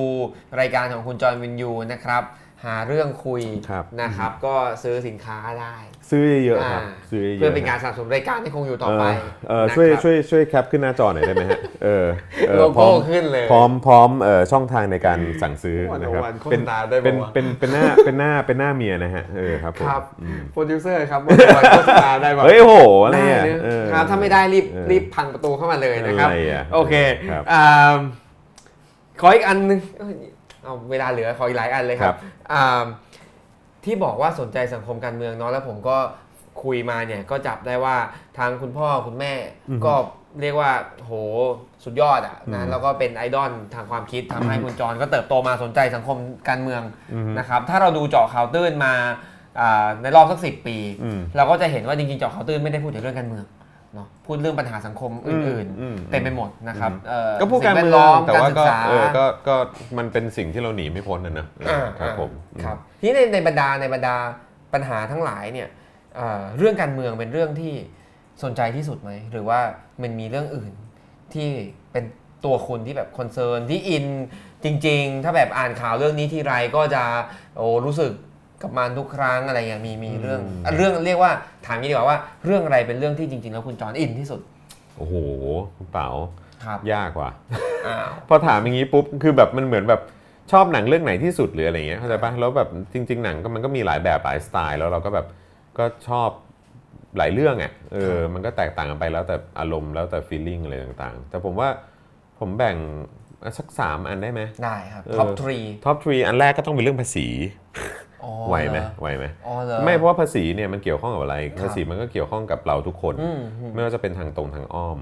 จนไปถึงเรื่องของการใช้เงินภาษี ครับ ของรัฐ อืมอืม ของผู้ผู้ผู้ที่ตัดสินใจเอาเงินภาษีของเราไปใช้ในด้านอะไรต่าง ครับ ๆนะเออซึ่งผมรู้สึกว่าไอ้ประเด็นเหล่านี้เนี่ยมันเป็นเรื่องที่ที่ผมเชื่อว่าคือผมเองก็เคยโดนมาก่อนเออทุกวันนี้ประชาชนจำนวนมากก็กำลังโดนเอ่อภาษี โดนไล่เก็บภาษี เออในรูปแบบใหม่ ๆ หรือว่ารูปแบบที่แบบหลายคนแบบไม่ทันตั้งตัวหรือว่าแบบแบบไม่รู้ว่าอ้าวโดนด้วยเหรอหรืออะไรอย่างเงี้ยเออ ครับ ซึ่งซึ่งก็โอเคก็มันก็เป็นวิธีการอย่างหนึ่งนะแล้วก็เป็นหน้าที่หนึ่งที่ประชาชนจริง ๆ ก็ต้องทำแต่ว่าแต่ว่าเราก็ย่อมอยากจะได้ผลตอบแทนที่มันกลับมาจากเงินภาษีของเราไม่ว่าจะเป็นสวัสดิการไม่ว่าจะเป็นเรื่องของการศึกษาไม่ว่าจะเป็นเรื่องของการคมนาคมขนส่งอะไรต่างๆอากาศ หรืออะไรเงี้ยว่าให้ มลภาวะมันเป็นยังไง อะไรอย่างเงี้ยคือแบบว่าไอ้ยสิ่งเหล่านี้มันย้อนกลับมากระทบลงหรือว่าฟุตบาทอย่างเงี้ ยฟุตบาทมาตรฐานรัฐเป็นยังไง อ่า อะไรอย่างเงี้ยคือแบบว่ากูก็อยากได้แบบอะไรที่มันดีๆ สะท้อนกลับมาอะไรเงี้ย การบริหารจัดการงบประมาณที่ได้ เออ จากภาษีอย่างคุ้มค่ามีประสิทธิภาพ เออเอาไปซื้ออาวุธเอาไปซื้ออะไรอะไรเงี้ยเออแบบว่าเออแบบมันโอเคไหมเออเอาไปจ้างคนมาร่างกฎหมายเออ ไปจ้างส ส ว วหนัก เออ มาก ใช่ไหม ครับ สนชเอ่อกรทอะไรอสปย่างเงี้ย ทสปช เออคอสชนี่ก็แบบว่ามีหลายหมวกหลายใบอีกเออ ครับ ไปนั่งตรงนั้นไปนั่งตรงนี้โอ้โหแม่งเยอะแยะมากมายเงินเดือนเยอะชิปเป๋งเลยเออแบบว่าแล้วผลงานที่ออกมาเป็นยังไง หรือว่า 5,800 ล้านกับเงินภาษีที่ใช้ไปกับการเลือกตั้งจะเป็นอย่างไร ครับ หนึ่งพันพันพันกว่าล้านที่เอาไปใช้ในการสรรหาสวที่ท้ายสุดก็มาจิ้มเลือกกันเองอยู่ดี ครับ มันเป็นยังไง คือแบบว่ามันก็เป็นเรื่องที่แบบว่ามันน่าหงุดหงิดนะเว้ยคือปีหนึ่งเสียผมเสียเดือนหนึ่งก็เยอะ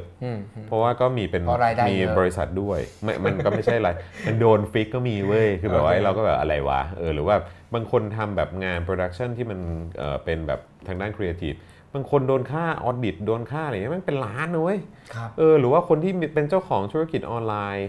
หน้าใหม่ มือใหม่ หรือว่าคนที่เพิ่งเริ่มทำมาได้สักพักนึงแล้วก็อยากจะอยากจะเติบโตอะไรเงี้ยเขามาโดนอะไรอย่างเงี้ยเขาก็แบบเขาก็จุกเหมือนกันน่ะแต่เขาเขาเขาก็ต้องจุกเพราะมันก็เป็นหน้าที่ที่คุณต้องจ่ายแต่ แล้วไอ้สิ่งที่มันย้อนกลับมา มัน มันเหมือนแบบตบหน้า ว่าแบบว่าเฮียแบบกูจ่ายไปตั้งเยอะอะแล้วออกมาอย่างเงี้ยนะ ครับ แบบอือหือแล้วไม่ใช่ตบด้วยด้วยมือนะ ตบด้วยด้วยด้วยด้วยด้วยด้วยส้น ขา ด้วยส้น โอเค นะ โอเค เออใช่แล้วก็ ครับ เอานิ้วโป้งมานาบหน้าเอออะไรอย่างเงี้ยเออเข้าใจไหมคือมันมันแบบมันมันหน้าแบบโกรธอ่ะ อืม อ่านั่นคือเรื่องภาษี อันนี้เรื่องเรื่องนี้ เออ เบอร์หนึ่งครับ แล้วก็อันช่วงต่อๆมาก็น่าจะเป็นผมว่าพอมีลูกปุ๊บก็จะห่วงเรื่องการศึกษา อ่า เออเพราะว่าผมเองก็โชคดีที่ที่เออคือผมเนี่ยอยู่ในครอบครัวนักวิชาการใช่ไหมล่ะเพราะฉะนั้นก็คือเราก็จะได้พูดคุยถึงเรื่องของอะไรความรู้อะไรต่างๆ รอบตัวอะไรพวกนี้เยอะเราโชคดี แต่ว่ามันก็จะมีคนจำนวนเยอะมากที่เขาไม่สามารถเข้าถึงการศึกษาที่มีมาตรฐานหรือว่าได้คุณภาพ เท่ากับในตัวเมืองใหญ่ ๆ หรืออะไร ครั เงี้ บ ยแต่ว่าคนแบบที่จังหวัดเอ่อเล็ก ๆ หรืออะไรเงี้ยก็อาจจะแบบงบประมาณที่ไปถึงพวกเขามันอาจจะไม่ไม่โอเค หรืออะไรอย่างงี้ก็ได้แล้วแถมลูกเราเนี่ยเพราะเราเองก็มีความรู้สึกว่าเราได้เห็นลูกเราได้รับการศึกษาที่ในมุมเรานะเรารู้สึกว่าเอ้ยมัน มันโอเคเลยแหละ เรารู้สึกว่ามันผ่านมาตรฐาน เพราะว่าพอดีมันเป็นโรงเรียนอินเตอร์ ครับ ใช่ไหมแล้วเราก็จะมีความรู้สึกเหมือนกันว่า เฮ้ย แล้วประชาชนคนไทยทั่ว ๆ ไปที่เขา อืม ควรจะได้รับการศึกษาที่ อืม แม่งดี แล้วก็ไปสู้กับต่างชาติ หรือว่าไปสู้กับโลก อืม ภายนอกได้เนี่ย มันทำไมวะ งบประมาณก็ได้ตั้งเยอะ แล้วทำไมมันถึงยังเป็นอย่างนี้อยู่เลย พ่อก็เป็นอาจารย์ พ่อคก็รับ ยังบอกอยู่เลยว่า เฮ้ย ไอสิ่งที่บางทีไอ้พวกนี้เขาสอนเนี่ยไม่ยังสอนกันอยู่ทุกวันนี้เลยเนี่ย อืม อะไรอย่างเงี้ย คือ อืม ซึ่งเราก็จะรู้สึกว่าแบบ โอ้โห แบบเซ็ง พี่สาวก็เป็นอาจารย์ ก็ ครับ เคยมาออกรายการใช่ไหม ครับ พี่ชายก็เป็นอาจารย์ อ่าครับ แม่ก็เป็นอาจารย์ เพราะฉะนั้นก็คือแบบก็จะเห็นเขาบ่นเสมอมา จนทุกวันนี้ลูกก็คือแบบพี่น้องผมเนี่ยเป็นอาจารย์เนี่ย ครับ เขาก็ยังบ่นในสิ่งที่เกิดขึ้นในยุคพ่ออยู่เลย อืม อะไรอย่างเงี้ยค ครับ รับ แล้วก็ถ้าอันสุดท้าย ตอนนี้ที่ที่สนใจก็น่าจะเป็นเรื่องของแบบเรื่องของน่าจะโลกร้อนนะ อ๋อ เออก็สนใจนะครับ สนใจแล้วก็เราก็กำลังเล็งๆอยู่ อืมก็เกี่ยวกับเราทุกคนอ่ะ ใช่ใช่ใช่แต่ว่าก็อันนั้นอันนั้นยังเหมือนแบบแตะๆอยู่ยังพยายามทำความเข้าใจ เพราะเพราะเราเราเราไม่ได้เชี่ยวชาญด้านนี้อะไรเงี้ยหรือว่า ครับ หรือว่าอย่างไออันล่าสุดที่จะทำก็จะเกี่ยวกับเรื่องของแบบวัฒนธรรม หรือว่า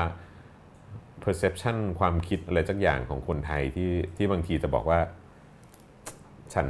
เป็นอย่างนี้นะ หรือว่าฉันอะไรอย่างเงี้ยเออแบบ Kindness เออแบบ Kindness ความเป็นไทยจริงคๆรั มั บ นคืออะไรเนาะแบบคนไทยจริง ๆ คืออะไรอะไร ครับ เงี้ยเออแบบเรื่องเรื่องพวกเนี้ยกำลังกำลัง อื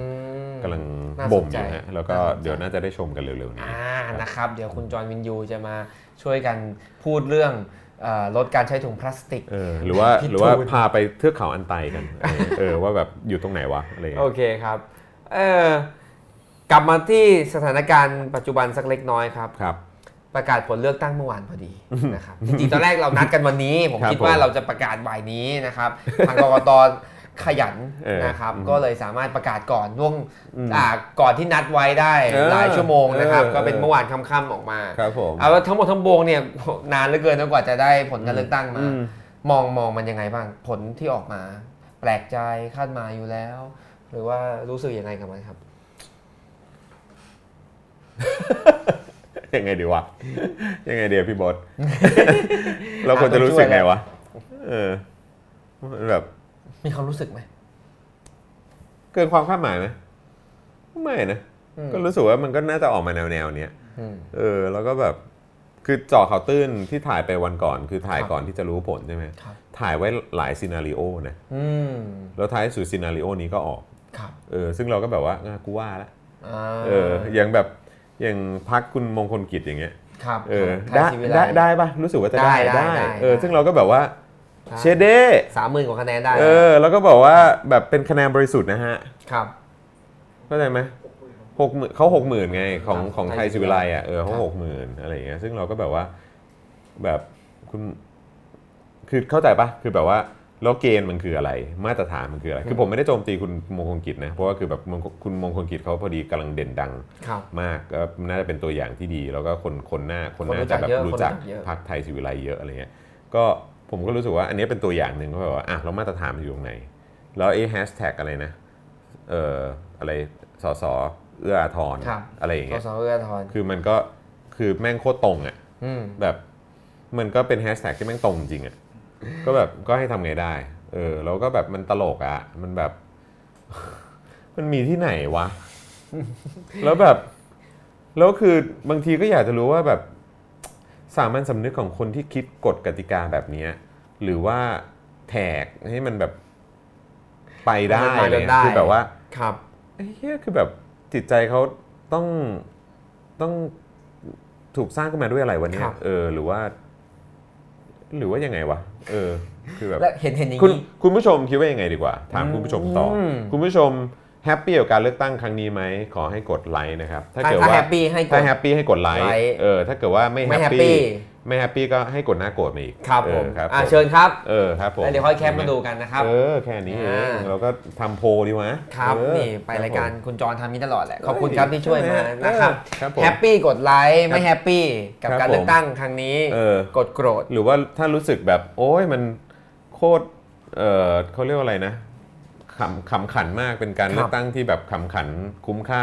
5,800 ล้านก็กดหัวเราะเข้ามาก็ได้ อ่ะ เออ ถ้ามองมันขำขัน เออ โอ้ขำยากเหมือนขันขืนได้ไหม เออ ถ้าขันขืนกดโกรธ เอ ไป อขันขืนแล้วกัน ดๆไป ขันขืนขันขืนก็ได้ไม่เป็นไร ขันขืน เอ ให้ อก ด หัวเราะแห้ หัวเราะ งๆเออหัวเราะแบบเออเออ ครับ ครับผม แล้วแล้วแล้ว แต่ถ้า เอ้ยปกติ ไปไม่ คุเป็นณจะหัวเราะคุณจะหัวเราะแบบ ไปไม่เป็นเล เอย อถอดแว่นเลยเว้ย ครับผม โอเค รับ ถามต่อว่าอ่าโอเค ถ้าเกิดเราไม่ดูเฉพาะเรื่องไอ้สูตรปาร์ตี้ลิสต์สสปาร์ตี้ลิสต์ที่มันออกมาเมื่อวานนะดูทั้งหมดทั้งปวง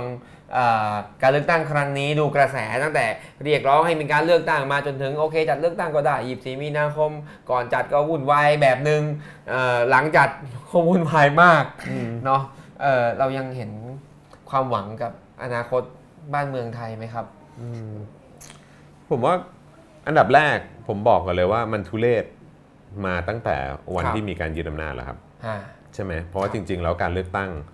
ที่กว่าเราจะได้เลือกกันเนี่ยจริง ๆ มันสามารถเกิดได้ตั้งแต่เมื่อ 5 ปีที่แล้ว ตั้งแต่ปี57 จริงปะเออคือแบบว่าจริง ๆ มันก็มันมันเกิดได้ตั้งแต่ตอนนั้นแล้วเว้ย ครับ เพราะฉะนั้นคือการที่ลากมายาวขนาดนี้ถึง 5 ปีกว่าจะได้เลือกตั้งเนี่ยแล้วก็ไอ้สิ่งที่มันเกิดขึ้นมาตลอดระยะเวลา 5 ปีนับ ตั้งแต่วันที่มีการยึดอำนาจทุบ ครับ โต๊ะวันนั้นของพลเอกประยุทธ์เนี่ยมันคือความทุเรศแหละ อืม เออมันทุเรศมาก ครับ มันแบบว่ามันน่า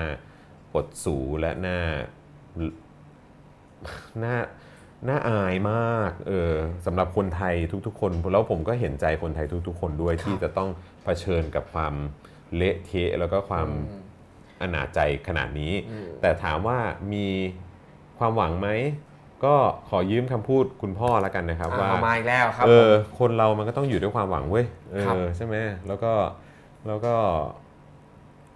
ยุคสมัยนี้มันเป็นยุคของความจะใช้คำว่าอะไร ตื่นรู้ อ่า หรือว่าความแบบ คือคนมันเข้าถึงข้อมูลมากจนแบบเขามีความรู้นะเว้ย ครับ แล้วก็เด็กสมัยใหม่หรือว่าคนรุ่นใหม่ ไม่ว่าจะอายุเท่าไหร่ก็ตามนะ แต่ว่าผมขอขอขอขอเขาเรียกแคตตากราย categorize เออแบบว่าจัด จัดแยกประเภท จัดประเภทว่าคนที่มีแนวคิดที่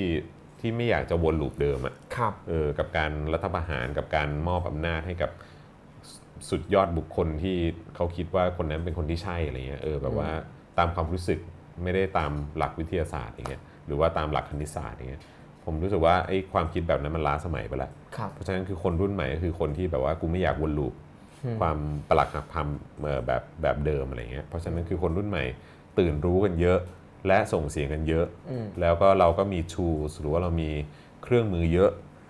Facebook เอ่อ YouTube Twitter Instagram อะไรต่างๆโซเชียลมีเดียทุกอย่างเนี่ยคือมัน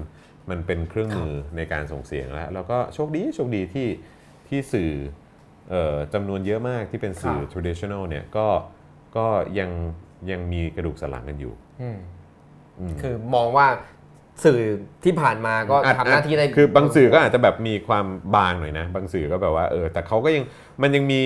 บุคลากรในแวดวงสื่อไทยที่ อ่า เขาก็ยังสู้เว้ยเพราะฉะนั้นก็ผมก็รู้สึกว่ามันไม่สิ้นหวังหรอก ครับ เออครับผม ยังมีความหวัง ถ้าคุณมีหวังให้กดไลค์ เอาแล้ว นี่นี่ดู ถ้า ภาพ คุ ที่ ณ แล้วก่อนนี่ ถ้า ภพที่ คุณ แล้ว ไม่มีหวังให้กดร้องไห้ กดแซด เออให้กดร้องไห้ ถ้ามีหวังกับ เออ อนาคต เออ สังคมการเมืองไทย ใช่ให้กดไลค์ ให้กดไลค์ เออถ้าเกิดว่าคุณรู้สึกว่าสิ้นหวังเหลือเกินก็ให้กดร้องไห้ครับร้องไห้ ะลองดูว่า เออ คนที่ดูคุณจอห์นวินยูอยู่จะคิดเหมือนกันไหมนะค ครัรับบ ผม แล้วก็ถ้ามีคำถามสู่คุณจอห์นวินยูนะครับ ฮะ อ่ารีบคอมเมนต์เข้ามานะครับ คุณเป็น ใคร เอ่อทีมงานผมเองนะฮะคุณคุณคุณเอ่อคุณภาวินของเรา ครับผม เออนะฮะ อ่าเตรียมเตรียมมา เออ คือทีมงานเตรียมมาถามคุณจรเอง เอ แล้วอนั่นน่ะดิเอ นะ อ ค ยั รั ง บ ไงวะเนี่ยวันนี้ให้หยุดงานนะฮะเอออ อ เพราะว่า วั วัน นนี้ นี้ผม วันนี้ ทำ วันหยุด งานไม่ได้เออก็เลยบอกว่าเฮ้ยหยุดพักอยู่บ้านเลี้ยงลูกไป อ๋อเขาก็เลยมาเขาคิดถึง ก็เลย เขาอ ก็ ยาก เลย ทำงาน ก็เลยมาดูไลฟ์ ครับ ออ เขาก็เลยมาดู ผ ไลฟ์นะครับอ่ะแต่ว่ามีหลายคำถามเลย ครับ เดี๋ยวทีมงานจะคัดมา จัดมานงั้งั้นผมถามคำถามท้ายๆครับ ได้ครับ ที่คุณจรบอกว่ายังมีหวังนั้น อืม หวังเห็นสังคมแบบไหนครับ หวังเห็นสังคม ไอ้ที่ทำอยู่อ่าเปิดหน้าแรกเอออ ม เราเต็มที่เราลุยต่อสู้เพื่ออยากให้สังคมมันดีกว่าเนี้ย อืม อ่ามันเป็นแบบไหน คือผมว่าก็คือการที่คนส่งเสียงกันเยอะๆ ครับ แล้วก็หลายคนก็มักจะมีการพูดถึงว่า โอ๊ยแบบอะไรนะ เอิ่มอยากโดนแก๊สน้ำตาหรืออะไรสักอย่าง อ่าอ่า อะไรประมาณเนี้ยแต่คือ ต้อง เรา ร่างกายต้องการแก๊สน้ำ เออ ตา ร่างกายต้องการแก๊สน้ำตา ซึ่งผมก็ ไอ้ที่คุณคุยกันเนี่ยใครไม่เล่นทวิตเตอร์ตกเทรนด์หมดเลยนะครับ เออใช่ซึ่งผมก็แบบรู้สึกว่าเออผมก็เซ็งแทนคนรุ่นใหม่นะที่แบบว่า แม่งถ้าเกิดกูจะต้องเรียกร้องอะไร คือกูต้องไปโดนแก๊สน้ำตาเหรอวะเข้าใจปะแต่คือแบบว่า คือผมไม่รู้นะว่ามันจะไปถึงจุดนั้นหรือเปล่า แล้วก็ผมก็ไม่อยากให้เกิดการสูญเสียหรือ หรือคนที่จะต้องได้รับบาดเจ็บหรือก็ตามเพราะเราก็เห็นกันมาเยอะแล้วว่าคนที่โดนอะไรก็ตามจากการชุมนุมเนี่ยก็ก็มักจะไม่ค่อยได้รับ อืม ความยุติธรรมกันเท่าไหร่ ไม่คุ้ม ใช่ไหมครับมัน ครับ มันไม่คุ้มแต่ว่าผมเชื่อว่าเอ่อไอ้สิ่งที่ผมหวังอยากจะให้เป็นเนี่ยก็คืออยากจะให้เสียงของคนน่ะแบบส่งเสียงกันเยอะ อืม ๆจนทำให้แม้กระทั่งคนที่ได้ชื่อว่าแบบอื้อหือแบบอิดบ็อกยังเรียก อืม แม่อะไรอย่างเงี้ยเออคือแบบเรียกพ่ออะไรอย่างเงี้ยเออคือแบบว่าคือหนาเหลือเกินอะไรอย่างเงี้ยเออคือแบ ครับบ ว่าเขายังต้องสะเทือนน่ะ อืม แล้วผมเชื่อว่ายุคสมัยแบบเนี้ยมันกำลังมา อืม เออแล้วมันก็มันก็จะเป็นอย่างนั้นแน่นอนครับ อ๋อคิดว่าจะเป็นอย่างนั้นแน่นอน แน่นอนผมว่าผมว่ามันเป็นแน่ๆแล้วก็เตรียมตัวไว้เถอะ อืม เออเพราะคุณก็คือจำนวนเยอะมากก็ยังแบบ Twitter คืออะไรอะไรอย่างเงี้ยเอ อเข้าใจปะเออ ครับ แล้วเขาก็จะแบบว่าเหมือนแบบแค่มีลูกน้องมาบอกว่ามันเป็นอย่างนี้อย่างนี้อย่างนี้ อ่า แต่ว่าจริงๆก็ก็ไม่เข้าใจ เตรียมตัวเถอะเออ ครับ แบบว่า Twitter is coming หรือว่าแบบ อ่า โซเชียลมีเดีย is coming เพราะฉะนั้นสิ่งที่คุณจรทำอยู่ เอ้ยใช้คำว่า change is coming เหรอ อ่ะ เออ change is coming เออ อ่าโดยมี tools อะไรก็ว่าไปเนาะ ประเด็น เพราะฉะนั้นสิ่งที่คุณจรทำอยู่ก็เรียกได้ว่า ครับ ก็มุ่งไปทางถ้าเกิดมีความเชื่อแบบนี้เนาะว่าโอเค สังคมที่ดีที่คนส่งเสียงจนสร้างความเปลี่ยนแปลงได้มันรออยู่ข้างหน้า อืม พร้อมกับเครื่องมือแบบนี้คุณจรก็กำลังเดินไปทางนั้นเลย อืม กำลังเดินไปในทางที่อ่าเรียกว่าไล่ตามภาพฝันที่ตัวเอง ก็เหมือนคือผมผมว่ามันเหมือนแบบตอนที่ผมเริ่มทำออนไลน์ครับ ครั ทำ บ ทีวีออนไลน์อ่ะคือ สักปีพศ โอ้โหโคตรนานเลย 10 10 กว่าปีที่แล้วอ่ะคือแบบ สอ ตั้ ง ง พันห้าแต่สิบ ตั้งแต่สมัยไม่รู้ใครเคยดูหรือเปล่าไอเฮียทีวีอ่ะ ครับ เออสมัยนั้นน่ะคือแบบ ตอนนั้นยังผอม โอ้เฮ้ย อะไรวะ ตอนนี้เข้า ตอนนี้ ยิม ล่ำ ตอนนี้ ตอน เข้า นี้ ยิม ล่ำตอนนั้น เอ ผอม อ ตอนนี้ล่ำ เออแหมนิสัยแหมดื่มเบียร์กันเต็มออฟฟิศเลยนะแหมไม่อยากจะพูดเออแหมนะฮะเราเล่นเราเล่นเออคือนั่นนั่นแหละนั่นคือเมื่อเมื่อสิบกว่าปีที่แล้ว ซึ่ง เอิ่มคนที่เริ่มกับผมในยุคนั้นน่ะ ๆครับ จำนวนเยอะมากที่แบบเป็นเพจ หรือเป็นแบบช่อง YouTube อะไรต่างๆ ก็ล้มหายตายจากไปเยอะในเชิงแบบความอยู่รอดนะครับเออ ครับ คือแบบคือเขาเหมือนแบบ ก็กูก็ทำไม่ไหววะแม่งแบบเงินก็ไม่ได้อะไรต่างๆ ก็ไม่ได้ ซึ่งทุกวันนี้กูทำก็กูก็ยังไม่ค่อยได้เหมือนกันนะเนี่ยเออต้องไปทำแบบป้าตือหรือว่าต้องไปทำบิวตี้อะไรเงี้ยถึงจะแบบถึงจะมีชีวิตหรือมีอะไรมาหล่อเลี้ยงบริษัทได้ แต่ว่าก็แบบ แต่คนในสมัยนั้นคือที่ที่เริ่มทำกันมาก็แบบ โอ้แม่งไม่ไหววะ่ะแม่งแบบอยู่อยู่อยู่ไม่ได้ ก็ต้องไปทำทีวี ก็ต้องไปทำอย่างอื่นแทนไปเขียนหนังสือไปอะไรอย่างงี้แทน ผมว่าอันนี้ก็เหมือนกัน ผมว่าผมอาจจะเป็นคนที่เหมือนแบบเอ้ยผมว่ามันน่าจะเป็นสิ่งที่สังคมควรจะมุ่งไปทางนี้ว่ะ ครับ คือแสดงความคิดเห็นกันเยอะๆ พูดกันเยอะๆ ถกเถียงกันเยอะๆเอ่อเห็นต่างกันก็ไม่เห็นมีปัญหาอะไรเลย ไม่เห็นจำเป็นต้องคิดเหมือนกันเลย ถ้าคิดเหมือนกันสิแปลก อืม ใช่ไหมฮะเพราะฉะนั้นก็อยากจะเป็นเหมือนแบบ เหมือนเป็นเหมือนคนที่ลองแสดงตัวอย่างให้ดูอะว่ามันทำได้ เออลองทำกันดีวะอะไรเงี้ยซึ่งผมว่ามันน่าจะดีนะ แล้วก็มันน่าจะมีแต่สิ่งดีๆ ตามมาด้วยซ้ำอะ ครับ เออกับการถกเถียงกัน แล้วก็นำพาไปสู่ เออเขาเรียกว่าอะไรอะคนเขาเรียกว่าอะไรเป็นบทสรุปใหม่ ๆ อะไรเงี้ยที่ที่ที่มันเป็นประโยชน์ ครับ จากการถกเถียงนั้นด้วย ครับผม อืม โอเคครับ ครับ ขอบคุณครับ ครับผม คราวนี้เรา อ่ะจบแล้วเหรอฮะ ยังครับเรามาดู อ๋อ คำถามจากทางบ้านบ้าง อ่าได้ครับ ผมมีคำถามเยอะกว่านี้เยอะเลย แต่ว่าให้ทางบ้านบ้างดีกว่า ได้ครับ นะครับ ผม ตั้งแต่ช่วงเลือกตั้ง Twitter กลายเป็นสื่อที่วัยรุ่นไทยเลือกใช้แสดงออกทางการเมือง คุณจอห์นสังเกตเห็นลักษณะเด่นอะไรที่น่าสนใจของการเมืองในโลก Twitter บ้างครับ อืมผมว่าผมว่า โอเค ถ้าถ้ามองแบบเร็วๆ ก็มีแฮชแท็กคือเป็น ครับ สิ่งที่ไวมาก แล้วก็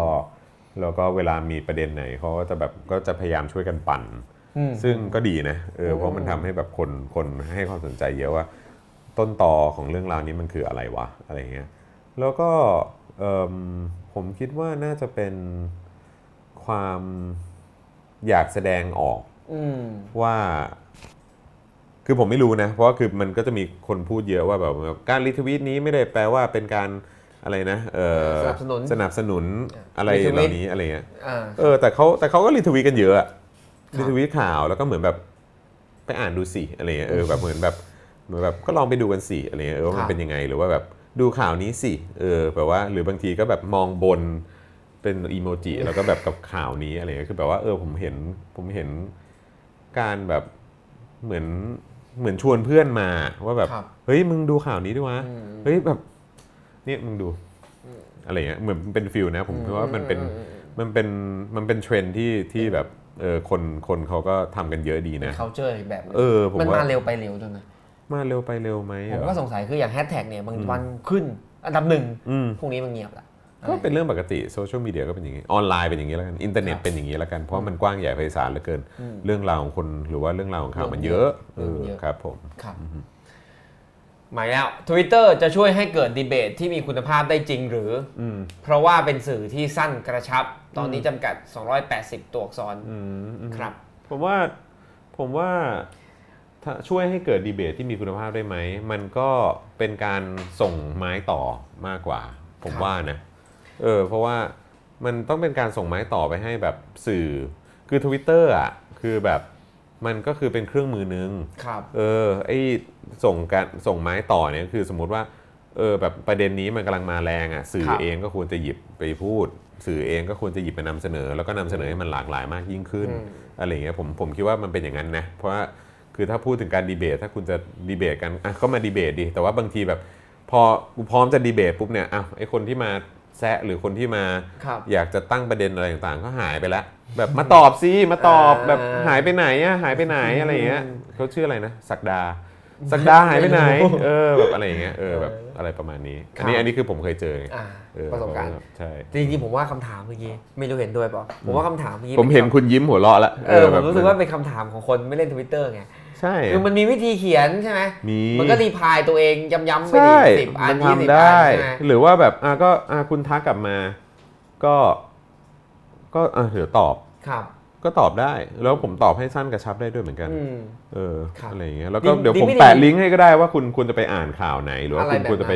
นั้น เอ่อดูแบบงานวิจัยไหนหรืออะไรเงี้ยได้แหม มันก็มีวิธีของมันอะ ใช่ มันก็มี แต่ว่าโอเค ถ้าอยากจะให้ดีเบตจริงจังอ่ะอ่ะก็เนี่ยสื่อเองก็ต้องช่วยด้วย ครับ ในการที่จะส่งส่งไม้เอ้ยรับไม้ต่อเนี้ย ครับ มาแบบมาขยายความต่อด้วย ครั ก็ บ น่าจะดีครับ คำถามต่อไปโดยคุณยินตัว ครับ พ ผม รถามว่าถ้าไม่อยากได้นายกคนกลาง ประชาชนทำอะไรได้บ้าง ผมนึกว่าตอนนี้เราจะไม่ได้นายกคนกลาง คุณยินถามอย่างนี้แสดงว่าจะมาแล้วเหรอ ไม่มาหรอกลุงตู่นะ เออ ลุงตู่ผมอ่ะรักลุงตู่มากเลย ผมไม่อยากให้ลุงตู่ไปไหน จริงเหรอคิดว่าจะได้นายกคนกลางเหรอเออ ไม่รู้เหมือนกัน ไม่รู้ ครับ คือ แต่ว่าแต่ว่าอย่าถ้าตอบแบบตอบแบบคุณจรได้ไหมว่าแบบ ถ้าประชาชนอยากเห็นอะไร ไม่อยากเห็นอะไรก็ส่งเสียง อืม ช่วยกัน ใช่ มันก็ กระแส ถ้ามาก สังคพมอมันก็จะนำไป กระแส ถึงจุดนั้น สังคมมันมันย่อม ครับ มันเป็นตัวชี้วัดนะครับ แล้วถ้าเกิดว่ากระแสสังคมมันโหมมาแรงมากๆ แล้วมีคนจะต้านกระแสอะไรก็ตามอ่ะอ่ะถ้าคุณอยากต้านก็ต้านไป ก็รอดู ครับ รอดูผล คือแบบไปยืนต้านแบบว่าเฮอริเคนแล้วแบบมาสิ อ่า แบบทำไมอ่ะ แบบฉันจะสู้อะ อ่า แล้วแบบไอ้อะไรนะแบบทอร์นาโดพัดไปแล้วก็แอะปลิวไปตามนั้นคือแบบว่าท้ายสุดมันก็อยู่รอดไม่ได้ ก็อ่ะถ้าใจคุณอยากจะต้านก็เอาต้านดิ ครับ อหมายถึงว่าหมายหมายถึงคนที่ที่เหมือนแบบมีอำนาจหรืออะไรก็ตามนะฮะไม่ว่าจะเป็นประเด็นไหนนโยบายไหนก็ตาม ถ้าเกิดว่ากระแสสังคมมันไม่เห็นด้วยอ่ะ ครับ คุณน่ะจะเละนะ อ่า เออ ครับ ครับ หวังว่านะหวังว่าคุณจะพูดถูก เอ้ยไม่ รู้ ผมว่า แต่ว่า คุณจะพูดถูก แต่ว่าก็ โอเค นี่ก็เขาจะจัดตั้งแล้วไม่ใช่เหรอ ครับ เออนี่ อ่ะลองดู ไ ลองดูกระแสสังคมว่ามันจะเป็นเฮอริเคนได้จริงไหม ครับผม นะครับ อืม คำถามต่อไป ฝ่ายที่เรียกตัวเองว่าประชาธิปไตย ในมุมมองของคุณจรยังต้องปรับตัวต้องเรียนรู้อะไรอีกบ้างครับ อืมก็ต้อง มันก็กว้างนะไอ้ฝ่าย เอ ป อ ระชาธิปไตยเนี่ย กว้างมากเลยอะ ไม่รู้รวมใครบ้าง เออ เป็นเป็นไหมเป็นหนึ่งในนั้นไหมครับ รู้สึกว่าตัวเองเป็นหนึ่งในคำว่าฝ่ายประชาธิปไตยไหม ฝ่ายประชาธิปไตยอะคือไม่รู้สิ เพราะว่าผมเองก็ค่อนข้างเห็นด้วยกับพี่สาว ในในมุมที่เราเคยคุยกันนะฮะ ว่าแบบประชาธิปไตยมันก็ไม่ได้ดีที่สุดหรืออะไรอย่างนี้หรอก แต่ว่าเออมันก็เป็นมันก็เป็นอะไรที่ที่ทำให้เรามีทางเลือกมากที่สุดแล้วแหละ ครับ เออคือบางทีแบบเผด็จการอย่างจีนอย่าง อะไรที่เขาชอบยกกันมา ว่าแบบนี่เราดูเผด็จการอย่างเขาสิแล้วมันเจริญเหลือเกินเนี่ยก็เพราะเขามีผู้นำที่ฉลาดอย่างเงี้ยแต่ว่าบ้านเราเนี่ยพอพอเจอผู้นำที่ไม่ฉลาดเนี่ยเออหรือว่าผู้นำที่ไม่เวิร์กเนี่ยถ้าเป็นประชาธิปไตยเราก็รอบหน้าเราก็ไม่เลือกมันก็ได้ อืม เออหรือว่ารอบหน้าก็ออกไปแสดงให้เห็นว่าถึงมึงจะได้รับเลือกเนี่ยคะแนนเสียงมึงก็แบบดูสิกังขาเหลือเกินหรือแบบว่าเออดูแบบมันปริ่มมากเลยนะครับ อันไหนคือมันยังแสดงออกกันได้ไงเออซึ่งผมก็แค่อยากจะฝากเอ่อฝ่ายที่เรียกตัวเองว่าเป็นประชาธิปไตยก็คือก็ต้องมีความอดทนด้วยแหละ อืม เออมันต้องมี ไม่ต้องรีบร้อนที่จะเอาช เอ นะ อ อย่างนี้เหรอครับ แล้วอีกอย่างคือแบบบางทีมันก็ดีนะ เพราะผมยังบอกเลยว่าเออแบบการที่คอสชอยู่มา 5 ปีมันทำให้ไอ้สิ่งที่ผมพูดมาตลอดก่อนหน้านั้นตั้งแบบ7 8 ปีอะเนี่ยก็เนี่ยก็มีให้เห็นทุกรูปแบบทุกตัวอย่างเลย ครับ เพราะฉะนั้นมันก็ทำให้คนได้เรียนรู้กัน เพราะฉะนั้นคือคือแบบเออรู้ผมก็อยากให้เราแบบก้าวเข้าสู่สังคมที่เป็นประชาธิปไตย ครับ ที่เข้มแข็งไวๆเหมือนกัน แต่ว่าก็มองในแง่ดีแล้วกันเอออ ม ก็ข้อดีเขาก็มีข้อดีของคอสช ก็คือทำให้เราได้เห็นท่าแท้ของเขา ครับ เออเจ๋งดีออกเออก็มองมองในแง่ดีนะครับ เออครับ คำถามต่อไปครับโอ้นี่ อะไรอ่ะ ถอดบทเรียนความสำเร็จของพรรคอนาคตใหม่อย่างไร ในฐานะ เราเป็นผู้สังเกตการณ์ไม่ได้อยู่อนาคตใหม่ใช่ไหมอยู่ไหม ไม่ได้อยู่ ไม่ได้อยู่แล้วแล้วเราเรามองมองมองมองยังไงที่ เออ ไม่รู้เรียกว่าสำเร็จหรือเปล่าก็แล้วแต่คนเนาะเขาตอนนี้ได้สสแปดสิบ คือต้องถามว่าความสำเร็จคืออะไรอ่ะ ครับ ใช่ไหมแต่ว่าคือผมก็ มีคนเลือกหกล้านกว่าคน ก็ก็ผมว่าผมว่าผมว่าดูปรากฏการณ์นี้แล้วกันปรากฏการณ์ของการที่พักใหม่สามารถได้คะแนนเสียงเยอะขนาดเนี้ยผมว่าเรามองเป็นปรากฏการณ์แล้วกันเออแต่ถามว่าเป็นความสำเร็จไหมผมเชื่อว่าตัวเขาเองเอ่อคนในพักเอง หรือว่าแม้กระทั่งคุณธนาธรเองก็อาจจะยังไม่มองอันนี้เป็นความสำเร็จก็ได้ ครับ คือเขาอาจจะมองว่าแบบความสำเร็จของเขามันจะต้อง ต้องมีอะไรเยอะ ต้องมีอะไรอีกเยอะอะไรอย่างนี้ ครับ ก็ได้ แต่ผมว่ามองอันนี้เป็นปรากฏการณ์แล้วกันครับ แล้วก็ผมอันนี้ก็ถือว่าเป็นกระแสสังคมอันหนึ่งที่ที่แสดงให้เห็นได้ชัดเจนเหมือนกันนะ ครับ ที่น่าจะทำให้ผู้หลักผู้ใหญ่หรือคนคนที่มีความคิดลูปเดิมๆอ่ะก็จะได้แบบเหมือนหันมาเอะใจบ้างเออหรือว่าอย่างน้อยก็สะดุ้งกันบ้างก็ยังดีครับ ครับ แล้วคิดเห็นอย่างไรกับพรรคประชาธิปัตย์ อืม พรรคนี้อ่าได้ประมาณ 50 ที่ครั้งนี้ อ่าฮะ ไม่ประสบความสำเร็จตามเป้าหมาย ควรจะ อ่าฮะ ปฏิรูปตัวเองอย่างไรดีครับ เหมือนนั้นนะไหมว่าอ๋ออย่างแรกเลยนะ ขอเชิญคุณมาริกาออกก่อน เฮ้ยเขามีอะไร คุณมาริกาเขาชอบแซะผมเอ ครั อบ ผมก็เลยจะบอกว่าแบบพรรคประชาธิปัตย์ปฏิรูปด้วยการเอาคุณมาริกาออกก่อนไหม แซะทางทวิตเตอร์เหรอครับ ไม่เขาก็ขำๆแหละเขาก็คงมาแบบแหย่ผมเล่นแหละเออ ครับ แต่ผมก็แหย่แหย่เขากลับว่าเออ ค แบ รับบ เนี่ยปฏิรูปด้วยกัน อืม นี่เออแต่ว่าแต่ว่าผมคิดว่าเอิ่มมันก็เป็นตัวอย่างหนึ่งนะ ที่ทำให้เห็นว่า เออนี่ไง การที่ยังมีวิธีคิดหรือแนวคิดแบบเก่าๆ หรือแบบ play safe หรืออะไรอย่างเงี้ยความโลกสมัยใหม่ ความไม่ชัดเจนเป็นสิ่งที่ อืม เป็นสิ่งที่อยู่ยาก ครับ เอางี้ดีกว่า อืม แล้วผมคิดว่า พรรคเก่าแก่ก็ เขาเขาน่าจะเรียนรู้แล้วนะ อื้อหือ เออ เขาก็ต้องปเพราะฉะนั้น รับตัวของเขาไป ใช่ เพราะฉะนั้นคนที่อยู่ในอำนาจตอนนี้ก็เหมือนกันเออความไม่ชัดเจนของคุณเนี่ย ครับ ความแบบเอ้ยเดี๋ยวอย่างนั้นเดี๋ยวอย่างนี้จะกกตหรือจะอะไรก็ตามหรือคอสชอะไรเงี้ยเมื่อคุณไม่ชัดเจนอะประชาชนตั้งคำถามแล้วประชาชนก็จะไม่เหลือความเชื่อมั่นในตัวคุณ จนคุณก็จะอยู่ไม่ได้ในที่สุดเสียงสนับสนุนคุณก็จะมาลายหายไปครับ โดยเฉพาะเมื่อมีคนชัดเจนกว่า อืม นะครับ ใช่ครับ 15 พฤษภาจะเลือกตั้งหัวหน้าพรรคใหม่ใช่ไหม อ่ะย่า ผมอ่านข่าว ใครอะใครอะคิดว่าใคร ไม่รู้เหมือนกัน เฮ้ยโห ครับ มีมีใครลงบ้างคุณคุณ ยังไม่ทราบเลยครับ เห็นคุณ หรอ พีรพันธ์สารีรัตน์วิภาคประกาศตัวมา อ๋อเหรอฮะ ครับ เอ ผม อ คุณ คุณกรณ์ กรณ์จะมากหคุณรื ร อเปล่า คุณกรณ์ ครับ มาเออครับผม ครับไม่รู้ไม่ได้เป็นสมาชิกไม่มีสิทธิ์เลือก เออ เดี๋ยวอ่านข่าวอย่างเดียวครับผม เออใช่ พี่จอนคิดว่าการเมืองหลังจัดตั้งรัฐบาลจะไปในทิศทางไหนอย่างไรบ้างครับ ก็ ก็น่าจะวุ่นวาย ครับ ก็มันก็วุ่นวายอยู่แล้ว ช่วงเลือกตั้งก็วุ่นวายแล้ว ใช่ หลังจากนี้วุ่นวายกว่านี้ ก็เตรียมตัวครับ มันก็ โอ้ มันก็คงจะวุ่นวายต่อ แล้วคก็รับ วุ่นวายในเชิงของความที่กระแสสังคมก็จะโถมใส่เอ่อโถมใส่ความเป็นไปที่ไอ้เขาเรียกว่าอะไรนะกลไกที่เขาพยายามขับเคลื่อนกันไปอยู่อะไรเงี้ย ครับ ผมว่ามันก็จะมันก็จะโถมใส่อะก็ดูว่าไอ้เครื่องจักรของความแถหรือเครื่องจักรของความที่พยายามจะ เอ่อ ฉุดรั้งอำนาจนี้อะเออ ครับ เขาจะเขาจะเขาจะแข็งแรงขนาดไหน แต่ตอนนี้ก็ดูเครื่องเครื่องก็ดูล่อแร่แล้วนะเออครับผม เริ่มสะดุดละเริ่มสะดุดนะครับ เออใช่ครับ ประชาชนทุกคนรักษาความเข้มแข็งทางจิตใจไว้นะครับ ยังมีอะไรให้ดู เออ หลาย ใช่ ยก หลายคนก็แบบพี่หนูอะสิ้นหวังอ่ะอุตส่าห์เราไปเลือกตั้ง ตั้งแต่เช้าเลย แล้วแบบแม่งผลออกมาอย่างเงี้ยก็แบบเออใจเย็นแบบเดี๋ยวมันก็ใจเย็น ครับ อดทนเว้ยคือของอยากจะได้อะไรดีๆอะมันต้องใช้เวลา ครับ เออ เออคำถามต่อไป นะครับ คุณมีพักพวกที่เชียร์รัฐประหารหรือเปล่า ที่ ถ้าส เค นิ ย ทกัน เชียร์ด้วย จะบ นะ อกอะไร เออ ครับ ที่เคยเชียร์รัฐประหารไหม ถ้าสนิทกันอยากบอกอะไรพวกเขา แบบบัวไม่ช้ำน้ำไม่ขุ่น คนที่ก็เออจะโดนเก็บค่าลิขสิทธิ์ปะวะเอออยู่ที่เรียนรู้ แน่ เออครับ พอละ ผม ถ้าต่อเนี่ยจะโดนลิขสิทธิ์ เออครับผมก็ก็ก็เอาเป็นว่า ประโยคเดียว คือก็ไม่เป็นไรหรอกครับ คนเราทุกคนมันก็ต้องเรียนรู้ใช่ไหม อ่ามั มันต้องเหมือนแบบ ก็ผู้ใหญ่เขาชอบพูดนี่อาบน้ำร้อนมาก่อน ครับ เจ็บมาก่อนอะไรอย่าง ครั เงี้ บ ยก็ตอนนี้คุณก็พูดได้ละ อืม เจ็บมาก่อนเว้ยกูแม่ง เจอน้ำร้อนแล้ว เออกูแบบกูเจอน้ำร้อนมาห้าปีแล้ว ครับ อะไรอย่างเงี้ยเออ ก็อยู่ที่ว่าจะเรียนรู้และปรับตัวกันอย่างไร ใช่ผมคิดว่า ครับ แล้วผมจะผมชื่นชมคนที่เรียนรู้นะไม่ว่า ครั จะ บ เรื่องอะไรก็ตามนะเออครับ ผมคือบางคนอาจจะแบบเคยสนับสนุนนายกคนนั้นนายกคนนี้แล้วพอมาถึงตรงนี้แล้วอาทำไมเป็นอย่างนั้นวะอะไรเงี้ยหรือว่าคนเชียร์ทหารเป็นยังไง คนเชียร์รัฐประหารเป็นยังไง ทุกวันนี้เรียนรู้จากอะไรได้บ้างก็ ผมว่าก็ดี ครับ เออครับ คำถามต่อไปเขาถามว่า หลังไมค์คนในวงการบันเทิงคุยเรื่องการเมืองกันบ้างไหมครับ หลังไม่คุยโคตรเยอะเลย เหรอครับ เออ แล้วเขามีนว แต่พอแบบ ทาง ออกสื่อหรืออะไรอย่างเงี้ยก็แบบ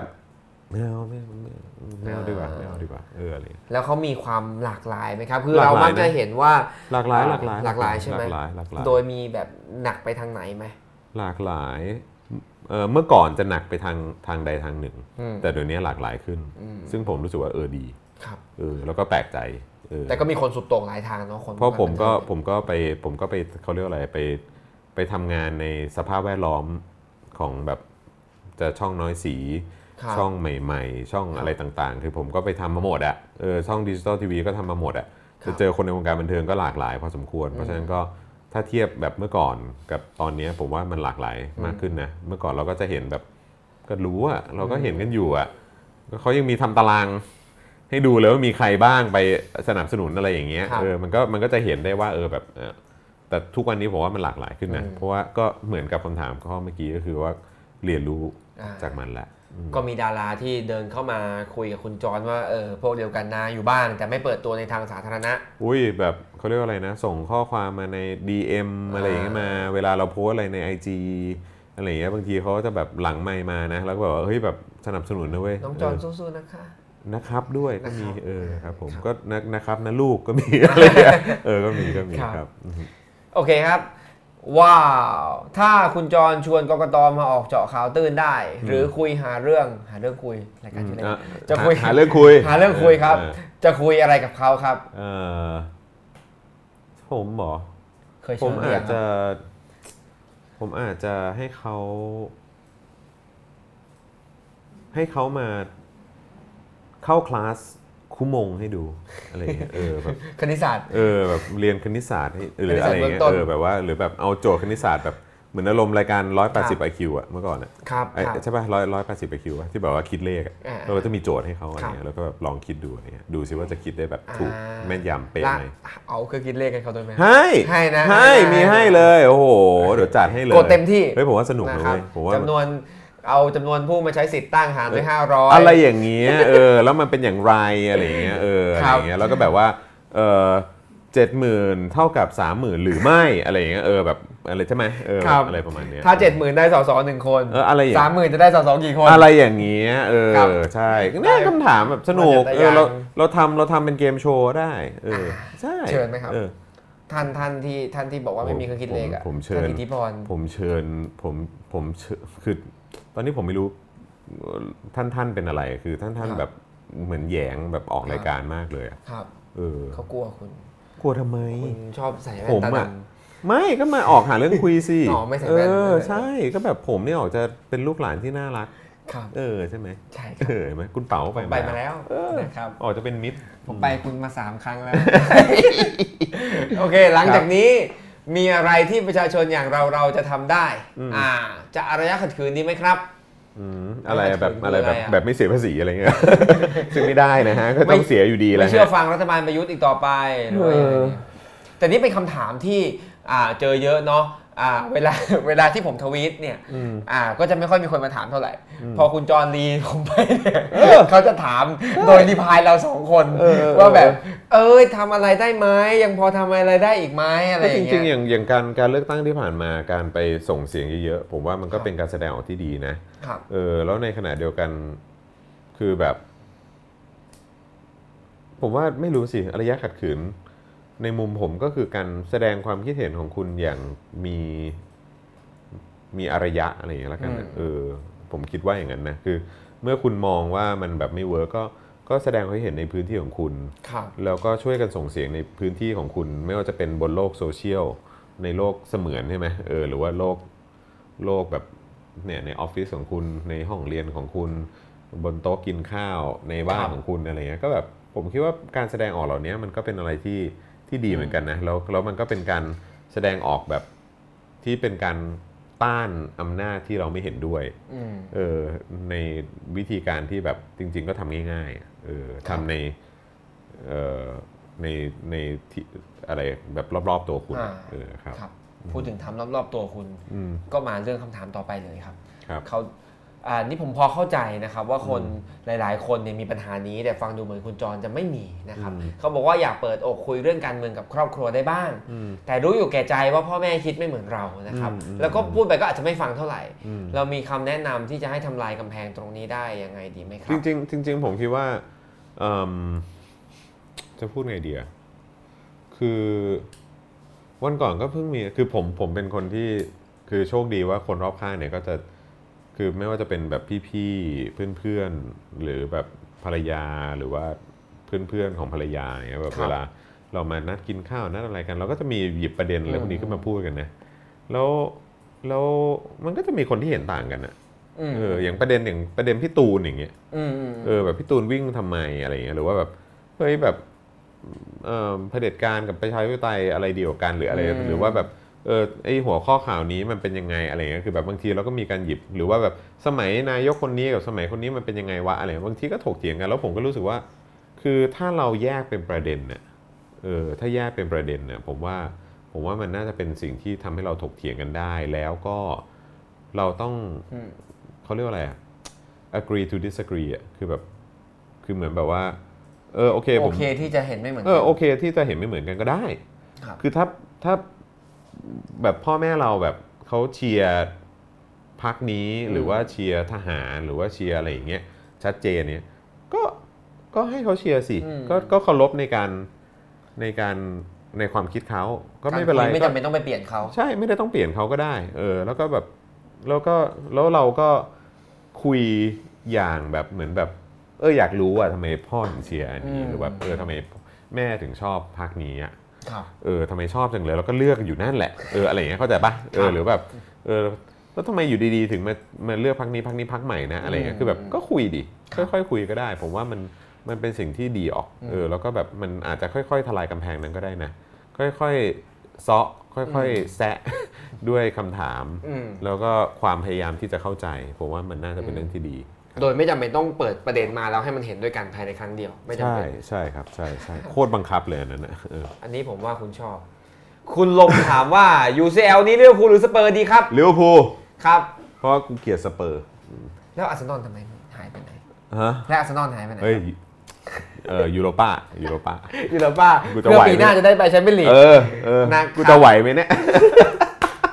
ไก่ละไก่ละ นิสัย ลองดูอูไนกันครับ เออ ครับเนี่ยพอเปลี่ยนเป็นเรื่องบอลปุ๊บเปลี่ยนนะ เออ เปลี่ยนบรรยากาศเลยนะ เออ ผมบอกเลยนะ ไปต่อได้ เศร้า ด้ นะเว้ยเศร้านะเว้ยความอดทนกูเริ่มไม่มีละเออครับผม เออแล้วตรงนี้สองคนนี้ทีม แต่อย่าง เดีว ที่บอก บอกเลย อย่างฟุตบอลหรือว่าแบบอะไร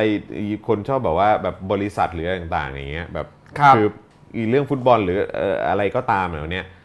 มันไม่ใช่ประชาธิปไตยเว้ยเออเข้าใจปะ ครับ คือแบบอย่าเทียบกันแบบเฮ้ย อ่า เขาล้มเนี่ย อ่ามั มันไม่ใช่มันฟีลลิ่ง อ่า เออ แล้วเราไม่จำเป็นต้องอักรีดูดิสกรีใน เอ เรื่องฟุ อ ตบอลด้วย กู อ่า แม่งดิสกี ไจำ มั เป็น น เออครับผมเออ โอเค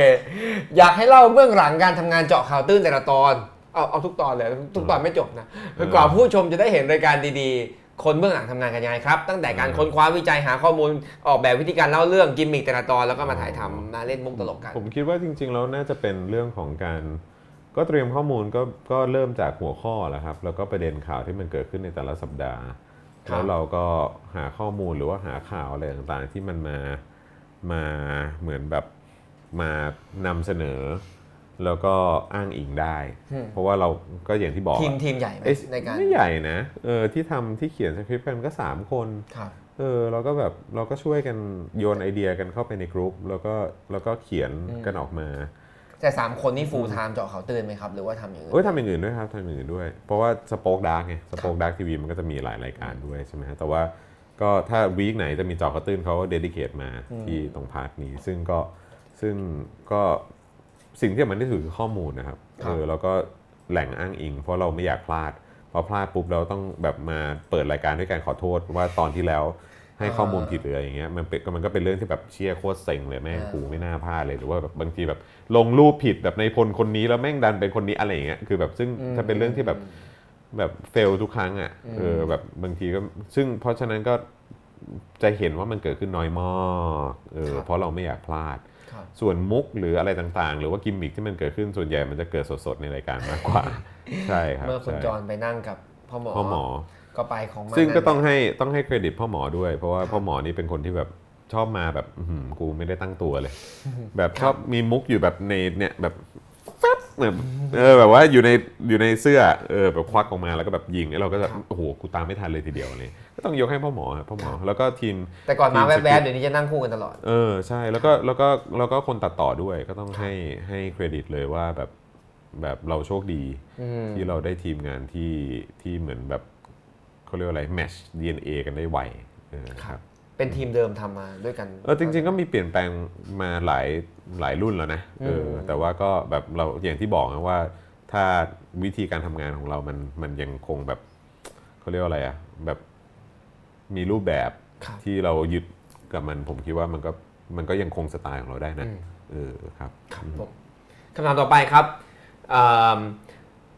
โอ้นอกจากคุณจรจะได้เรียนรู้เรื่องการเมืองไทยจากคุณพ่อแล้วก็พี่ๆนะครับ คุณโรซี่อาจารย์วาสนาแล้วเนี่ยนะครับ ยังได้เรียนรู้จากไหนอีกนะครับ อ่านอะไรหรือว่าดูอะไรปกติ อืมจริง ๆ ผมว่าผมได้จากคนรอบข้างนะครับ เออเพราะว่าแบบ ถ้าใครดูเทปตอนอาจารย์วาสนาไปนะครับ อืม อ่าก็จะรู้ว่าเหมือนกันเลยทั้งบ้านนะครับ เหมือนจริง ค ๆ รั เอบ อคือแบบแล้วก็อีกอย่างคือที่ผมบอกว่าได้จากคนรอบข้างก็ได้จากคนในโซเชียลนี่แหละ ครับ เออก็คือคนในโซเชียลเยอะอย่างแบบเออนักวิชาการในโลกโซเชียลนักข่าวในโลกโซเชียลเออคนที่สนใจในเรื่องของการเมืองไทยทั้งปัจจุบันแล้วก็ ครับ ในอดีตอะไรเงี้ยก็มีเยอะเนี่ยพี่พี่โบ๊ทที่มากับผมวันนี้ก็เป็นคนที่ สนใจข่าวสารแล้วก็การเมืองเยอะมาก แล้วก็หลาย ๆ ครั้งหลาย ๆ ประเด็นผมไม่รู้ด้วยซ้ ครับ ำพี่เขาโพสต์ขึ้นมาแล้วผมก็ อ่า เฮ้ยเรื่องอะไรวะ หรือแบบ อ่า บางทีพี่เขาส่งเข้ามาในกรุ๊ปก็มีด้วยเหมือนกัน หรือบางทีแม้กระทั่งภรรยาก็ก็โพสต์ แล้วก็จะมีงอนบ้างนะ ที่เราแบบอ้าวไม่ได้อ่านอันนี้เหรอเขาบอกไม่เห็นฉันไม่ฉันไม่ทันได้เห็นอะไรอย่างเงี้ย ครั แบบ บเขาเป็นคนแชร์อะไรพวกนี้เยอะเพราะฉะนั้นคือจริง ๆ ก็จากคนรอบข้างก็เยอะครับ แล้วก็แล้วก็ ผมเข้าใจว่าคุณจรเป็นคนอ่านข่าวต่างประเทศด้วย ใช่ครับใช่ เกิด ใช่ จากเห็น ใช่ ที่รีทวีตเนี่ยคือจะตามตามต่างประเทศ ใช่ มันก็ ใช่ เปิดมุมมองเราอีก ใช่ใช่ใช่แล้วก็มันก็สะท้อนกลับมาดูบ้านเราก็ได้นะ ครับ เออแล้วก็ไอ้สิ่งที่มันเกิดขึ้นในต่างต่างต่างประเทศมันมันสอนอะไรเราได้บ้าง หรือว่าแบบเฮ้ยมันจะมีผลผลกระทบกับกูเปล่าวะเนี่ย ครับ อะไรอย่างเงี้ยครับ ซึ่งอันนี้ก็เป็นเรื่องได้เปรียบของคนได้ภาษานะครับ เฮ้ยโหไม่เกี่ยวดิก็ได้อยู่ ใครไม่ได้ก็จะได้ฝึกตัวเอง ใช่ เดี๋ยวก็จะได้เอง ใช่ นะครับ เออ คุณจรเป็นดาราที่แสดงจุดยืนชัด เคยโดนด่าหรือขู่ทำร้าย โอ้ ไหม ย ครับ ประจำครับ โดนด่านี่โดนด่านี่แทบทุกแทบแทบทุกวันอยู่แล้ว ครับแทบทุก แททบทุกท วี วีตแทบทุ ค ก รับ โพสต์เออแล้วเวลามีสำนักข่าวอะไรก็ตามแบบเอาทวีตเราไปเขียนจะเป็นสำนักข่าวไหนก็ตามนะ ครับ สำนักข่าวที่เขาแบบทวีเออเขาเอาไปแบบเพื่อเพื่อแบบเหมือน เอ้ยดูดิ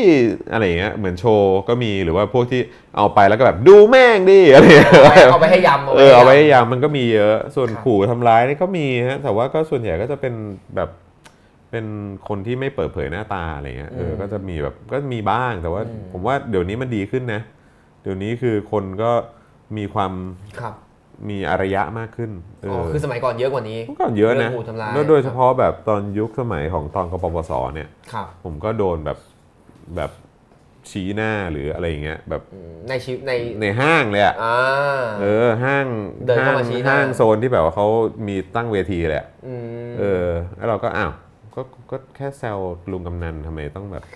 เกลียดกูขนาดนี้แล้วอยู่กับลูกด้วยเนี่ย อ๋อแล้วเราเลยต้องปรับตัวอะไรไหมครับ หาบอดี้การ์ด เออไม่ หรืว่า ไม่ไม่ ไปเล่น ไม่ ฟิตเนสไม่ไม่ต้องไม่ต้อง ไม่ ระ ป วังรับ ตัว ไม่ มาก ปรับ เลย ไม่ปรับก็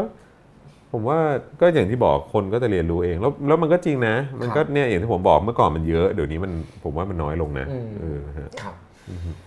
คำถามต่อไปจากคุณธนชัย ถามว่ามีวิธีการทำงานทางความคิดสำหรับการโน้มน้าวใจให้มนุษย์สลิ่มแท้ ๆ ให้มองเห็นความน่ากลัวของระบบ โอ้ เผด็นิจ สั กาย ร เออ เช่นผลประโยชน์ที่เอื้อเอื้อให้ทุนผูกขาด และชวนเรียนรู้ถึงระบอบทักษิณอย่างไรครับ ผมก็มีวิธีการทำงานที่จะโน้มน้าวมานานแล้วนะฮะ ครับ ในเจอข่าวตื้นหรือว่า ผม แบบ ก็ทำมาตลอด หาเรื่องคุยคุณก็จะเห็นว่าแบบแทบจะทุกตอนกูก็พูดเรื่องแบบวนๆใกล้ๆเดิมๆแต่แตะๆเดิมๆก็คือแบบเนี่ยมันก็คือวิธีการพยายามจะโน้มน้าวด้วยการแบบว่าเอาหลากหลายตัวอย่าง เอาคน อืม หลากหลาย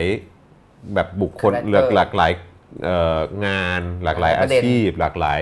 อะไรต่างๆ มานั่งคุยกันน่ะในประเด็นเดียวกันน่ะ ครับ เออเพื่อให้แบบว่าดูสิว่าเขาคิดเห็นอย่างไร แล้ว อืม ข้อเท็จจริงหรือว่ามุมมอง หรือว่าทัศนคติของแต่ละคนคิดเห็นต่อเรื่องเหล่านี้อย่างคไรรับ บ้างอะไรเงี้ยก็ ครับ นั่นคือวิธีการโน้มน้าวของผมละกัน ครับ ครับผม ก็พยายามทำอยู่แล้วก็จะพยายามต่อไป ก็ทำต่อไป นะครับ ครับ อ่าทำต่อไปเมื่อกี้บอกมีความหวังทำต่อไปครับ เออเออทำต่อไป ทำต่อไปครับ ครับผม อ่าเท่าที่คุยกับคนที่เข้าร่วมกบปปสมา คิดว่ามีโอกาสดึงคนกลุ่มนี้กลับมาเชื่อเรื่องการเลือกตั้งและประชาธิปไตยไหม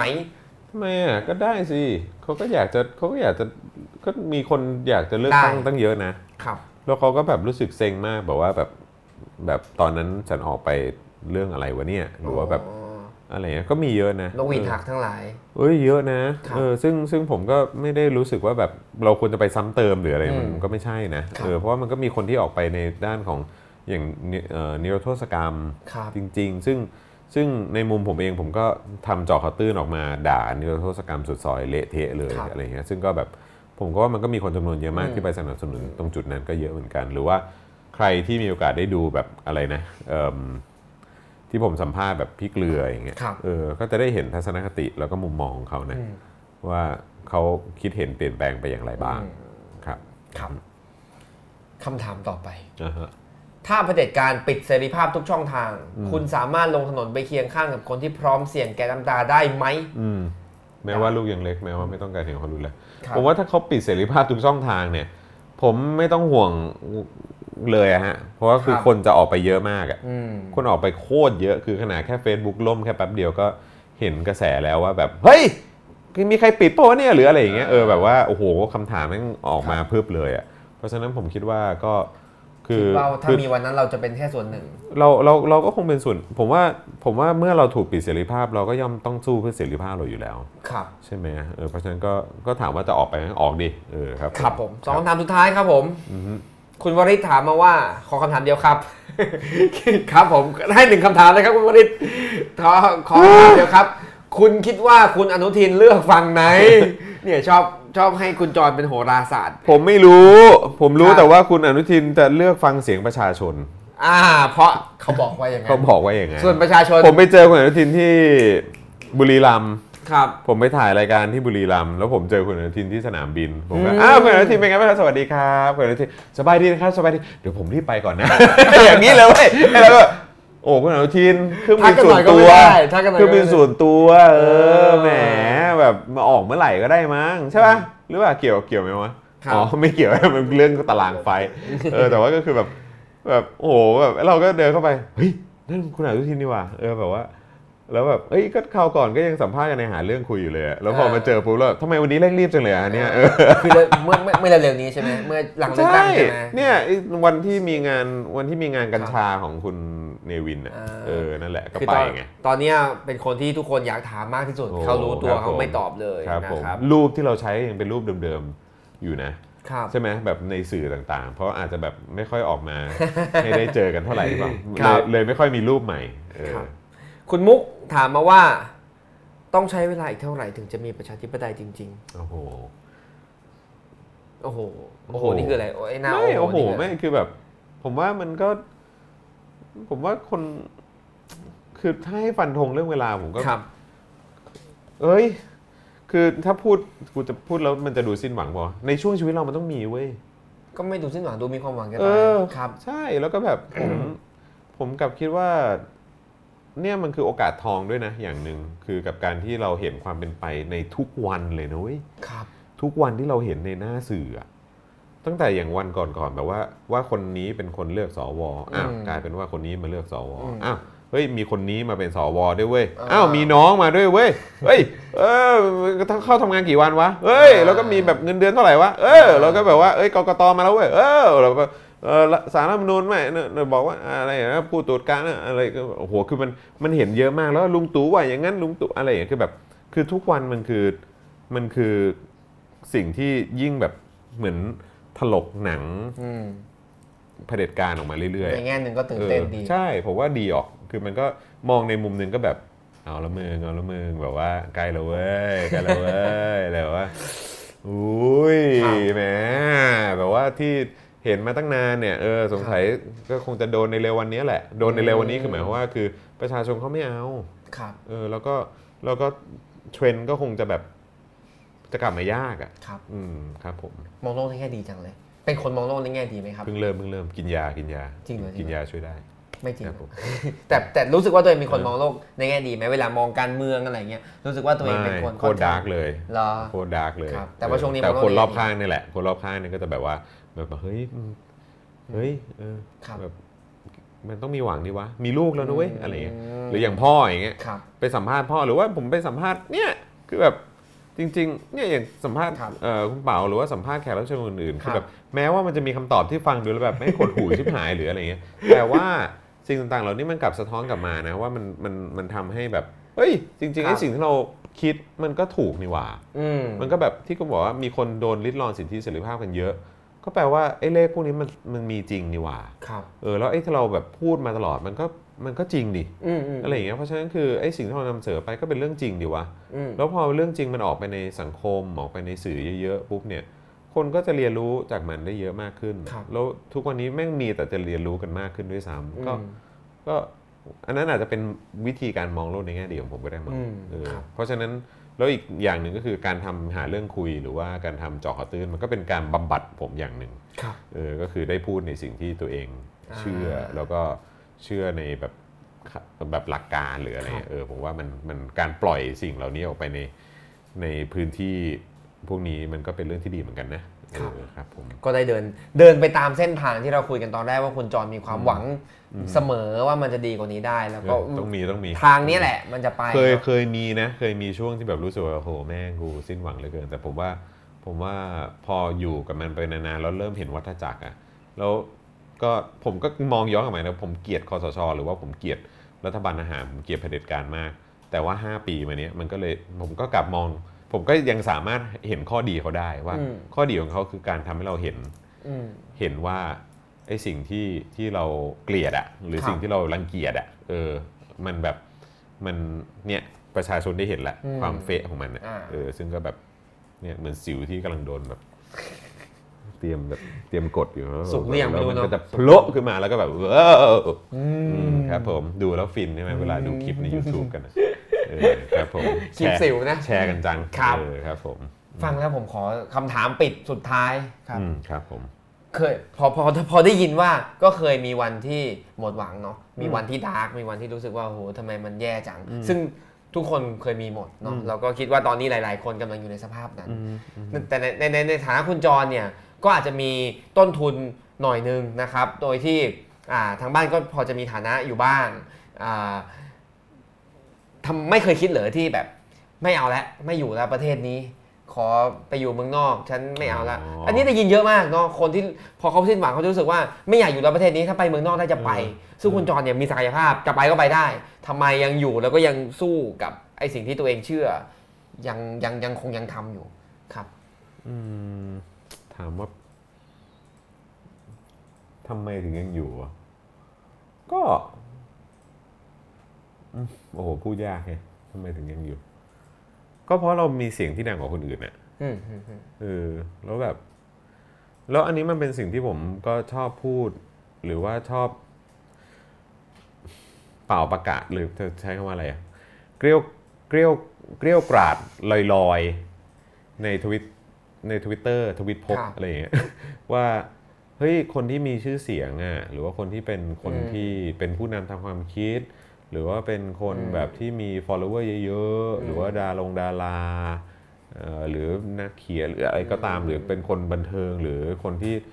ที่คุณมีอิทธิพลน่ะทางความคิดอะไรสักอย่างคืออคุณควรจะช่วยมาส่งเสียง ครับ ให้กับคนตัวเล็กตัวน้อยบ้างนะเว้ย ครับ คือแบบมันมันเป็นแบบมันเป็น คือ ในมุมผมก็รู้สึกว่ามันก็เป็นความรับผิดชอบของคุณอย่างหนึ่งนะครับ เพราะเขาเชื่อมั่นในตัวคุณเขาเลย follow คุณเยอะขนาดนี้ หรือว่า เอ้ยเขาเขาเขาสนับสนุนคุณอยู่นะ ครับ เขาก็เลยมา follow คุณ อืม เพราะฉะนั้นคือคุณก็ควรจะส่งเสียงแทนเขาหน่อย อืม เออ ก็เลยรู้สึกว่า ก็เราก็มีคน follow เยอะ อืม เหมือนกัน แล้วก็แบบ ก็เลยไม่อยากไม่อยากเลิกทำ แต่ว่าถ้าถามว่าจะย้ายไปอยู่ต่างประเทศไหม ผมคิดว่าอันนี้คงไม่ย้ายอยู่แล้ว เพราะผมก็ผมอยู่เมืองไทย ผมก็ ผมเคยพูดกับ คุณคุณเอมนพจักรเคย ครับ สัมภาษณ์ ครับ ผมเมื่อเมื่อหลายปีมาแล้ว ตอนที่ผมทำจอข่าวตื้นเนี่ยแหละ เขาก็พูดเหมือนกันว่าทำไมถึงไม่ไม่ย้ายไปอยู่ต่างประเทศหรืออะไรอย่างนี้ อืม เออแบบคุณก็พูดคล้าย ๆ กันเลย คือแบบว่าเออแบบเฮ้ยคุณก็คุณก็ภาษาอังกฤษก็ได้นู่นนนี่คุณมี potential นี่หว่าทำไมไม่ไม่ไม่ไปที่อื่นวะอะไรเงี้ยเราก็มีความรู้สึกว่า ก็อยู่เมืองไทยมันไม่เหมือนอยู่ที่อื่นนี่หว่า อืม ก็ก็กูกูเกิดมากูเดินไปโรงเรียน อืม กูเอ่อสามารถเดินไปตลาดหรือว่าอีพวกแบบเอ่อเขาเรียกว่าอะไรนะแบบรายละเอียดเล็กๆน้อยๆที่ อืม ที่เราอยู่ในประเทศนี้เราแฮปปี้เราก็ชอบแล้วแล้วไปประเทศอื่นไปเที่ยวไปทำงานเป็นครั้งเป็นคราวมันก็ดีนะ อืม แต่มองย้อนกลับมา มันก็ไม่มีที่ไหนที่เราแฮปปี้หรือว่าสบายใจ แล้วก็อยากให้เออบ้านหรือว่าเออประเทศของเรามันดีขึ้นเนี่ยมัน ครั ก็ บ ต้องก็อยากกลับมาอยู่เมืองไทยแล้วให้มันดีขึ้นนี่หว่า ครับ แล้วก็ไปเห็นต่างประเทศกูก็ไปเปิดกะลามาก็แบบ อืมอืม ประเทศอื่นเขาก็ดี แล้วทำไมประเทศกูไม่ดีได้อย่างเขาวะ อ่ เออ แล้วเพราะฉะนั้นกูก็จะชิ่งไปอยู่ประเทศอื่น อืม ง่ายๆอย่างนั้นเลยเหรอ อืม เออ แบบ แล้วผมผม แล้วบางทีผมก็เซ็งนะ กับคนที่ไปอยู่ต่างประเทศ แล้วก็จะแบบว่า เห็นไหมเผด็จการในยดี ลุงตู่ในยดีมาก แต่ว่าตัวเองอยู่ต่างประเทศ แล้วก็แบบไปใช้สวัสดิการหรือแบบว่ากลายเป็นแบบซิติเซนของแบบ ครับ ประเทศนั้นประเทศนี้ไปแล้วอะไรเงี้ยแล้วก็แบบ เราก็ยังแบบเชียร์เผด็จการ กลับมาก็กลับมาสิครับ ครับ กลับมาช่วยกันให้แบบมันดีขึ้น ครับ เออแบบจากที่คุณได้อย่างเอ่ออย่างที่คุณได้เห็นมา อืม ได้ได้คุณได้ใช้ชีวิตมา อืม กลับมาบอกลุงตู่ได้ว่าต้องทำไงอะไรอย่างเงี้ย ครับ เออครับผม ครับ ก็ฝากด้วยแล้วกัน ก็อยู่ช่วยกันอยู่ช่วยกันก่อน อยู่ ครับผม ด้วยกันแถวๆนี่แหละนะครับ จะได้ เออ เดินไปตลาดกับ ครับ คน ผม ไทยคนอื่นๆ อยู่ใต้เผด็จการก็อยู่กันไป ครับผม นะ อยากเจอพวกเราก็มาแถวปฏิพัฒน์ครับผม เอ่อข้างนอกเขาฝากมาผมหมดแล้วล่ะ ครับ ข้างนอกเขาฝากมาอีกคำถามหนึ่งครับ ครับ ผมเคยได้ยินคุณจอห์นวินยูเอ่อพูดว่าพยายามเชิญคุณประยุทธ์มา อืม ออกรายการหลายรอบแล้วไม่มาสักที อืม แล้วถ้าเข้ามาหนึ่งคำถามจะถามอะไรดีครับ อืม ถ้าถามคุณประยุทธ์ได้หนึ่งคำถาม คิดว่าตัวเองมีสิทธิ์ยังไง ถึงมายึดอำนาจจากประชาชนคนไทย ครับผม เราก็หวังว่าวันหนึ่งเมื่อเมื่อพลเอกประยุทธ์อยู่ในสภาจากการเลือกตั้งสมมติว่าอยู่ ครับผม นะครับอ่าจะตอบคำถามประชาชนมากขึ้นแล้วก็จะมาตอบ คำถามคุณจอห์นวินยูในรายการใดรายการหนึ่งนะครับ มาสักทีฟรีครั ครับผมติดตามกันต่อไปวันนี้ขอบคุณทุกคนมากที่อยู่ด้วยกันมาชั่วโมงกว่าๆเลิกช้าไปหน่อยขออภัยด้วยนะครับ พบกัน ครับ ใหม่กับรายการวันโอวันวันออนวันทุกวันจันทร์สองทุ่มถึงสามทุ่มสัปดาห์นี้พิเศษมาเพื่อก ดไลค์ด้วย คุณจอห์นน กดไลค์ด้วยกดหัวใจรัวๆเร็ว ครับผม ครับ กดเลยครับกดเลยครับกด ก หั ด วใจ รัวๆรัวๆรัวๆปิดท้ายปิดท้ายเออ ครับผม วันนี้ลาไปก่อน ขอบ ครับ คุณผม คุณจอห์นวินยูมากมา ยินดี ร่วม ค ส รับ นุกกันครับผม สวัสดีท่านผู้ชมทุกท่านครับ สวัสดีครับ สวัสดีครับ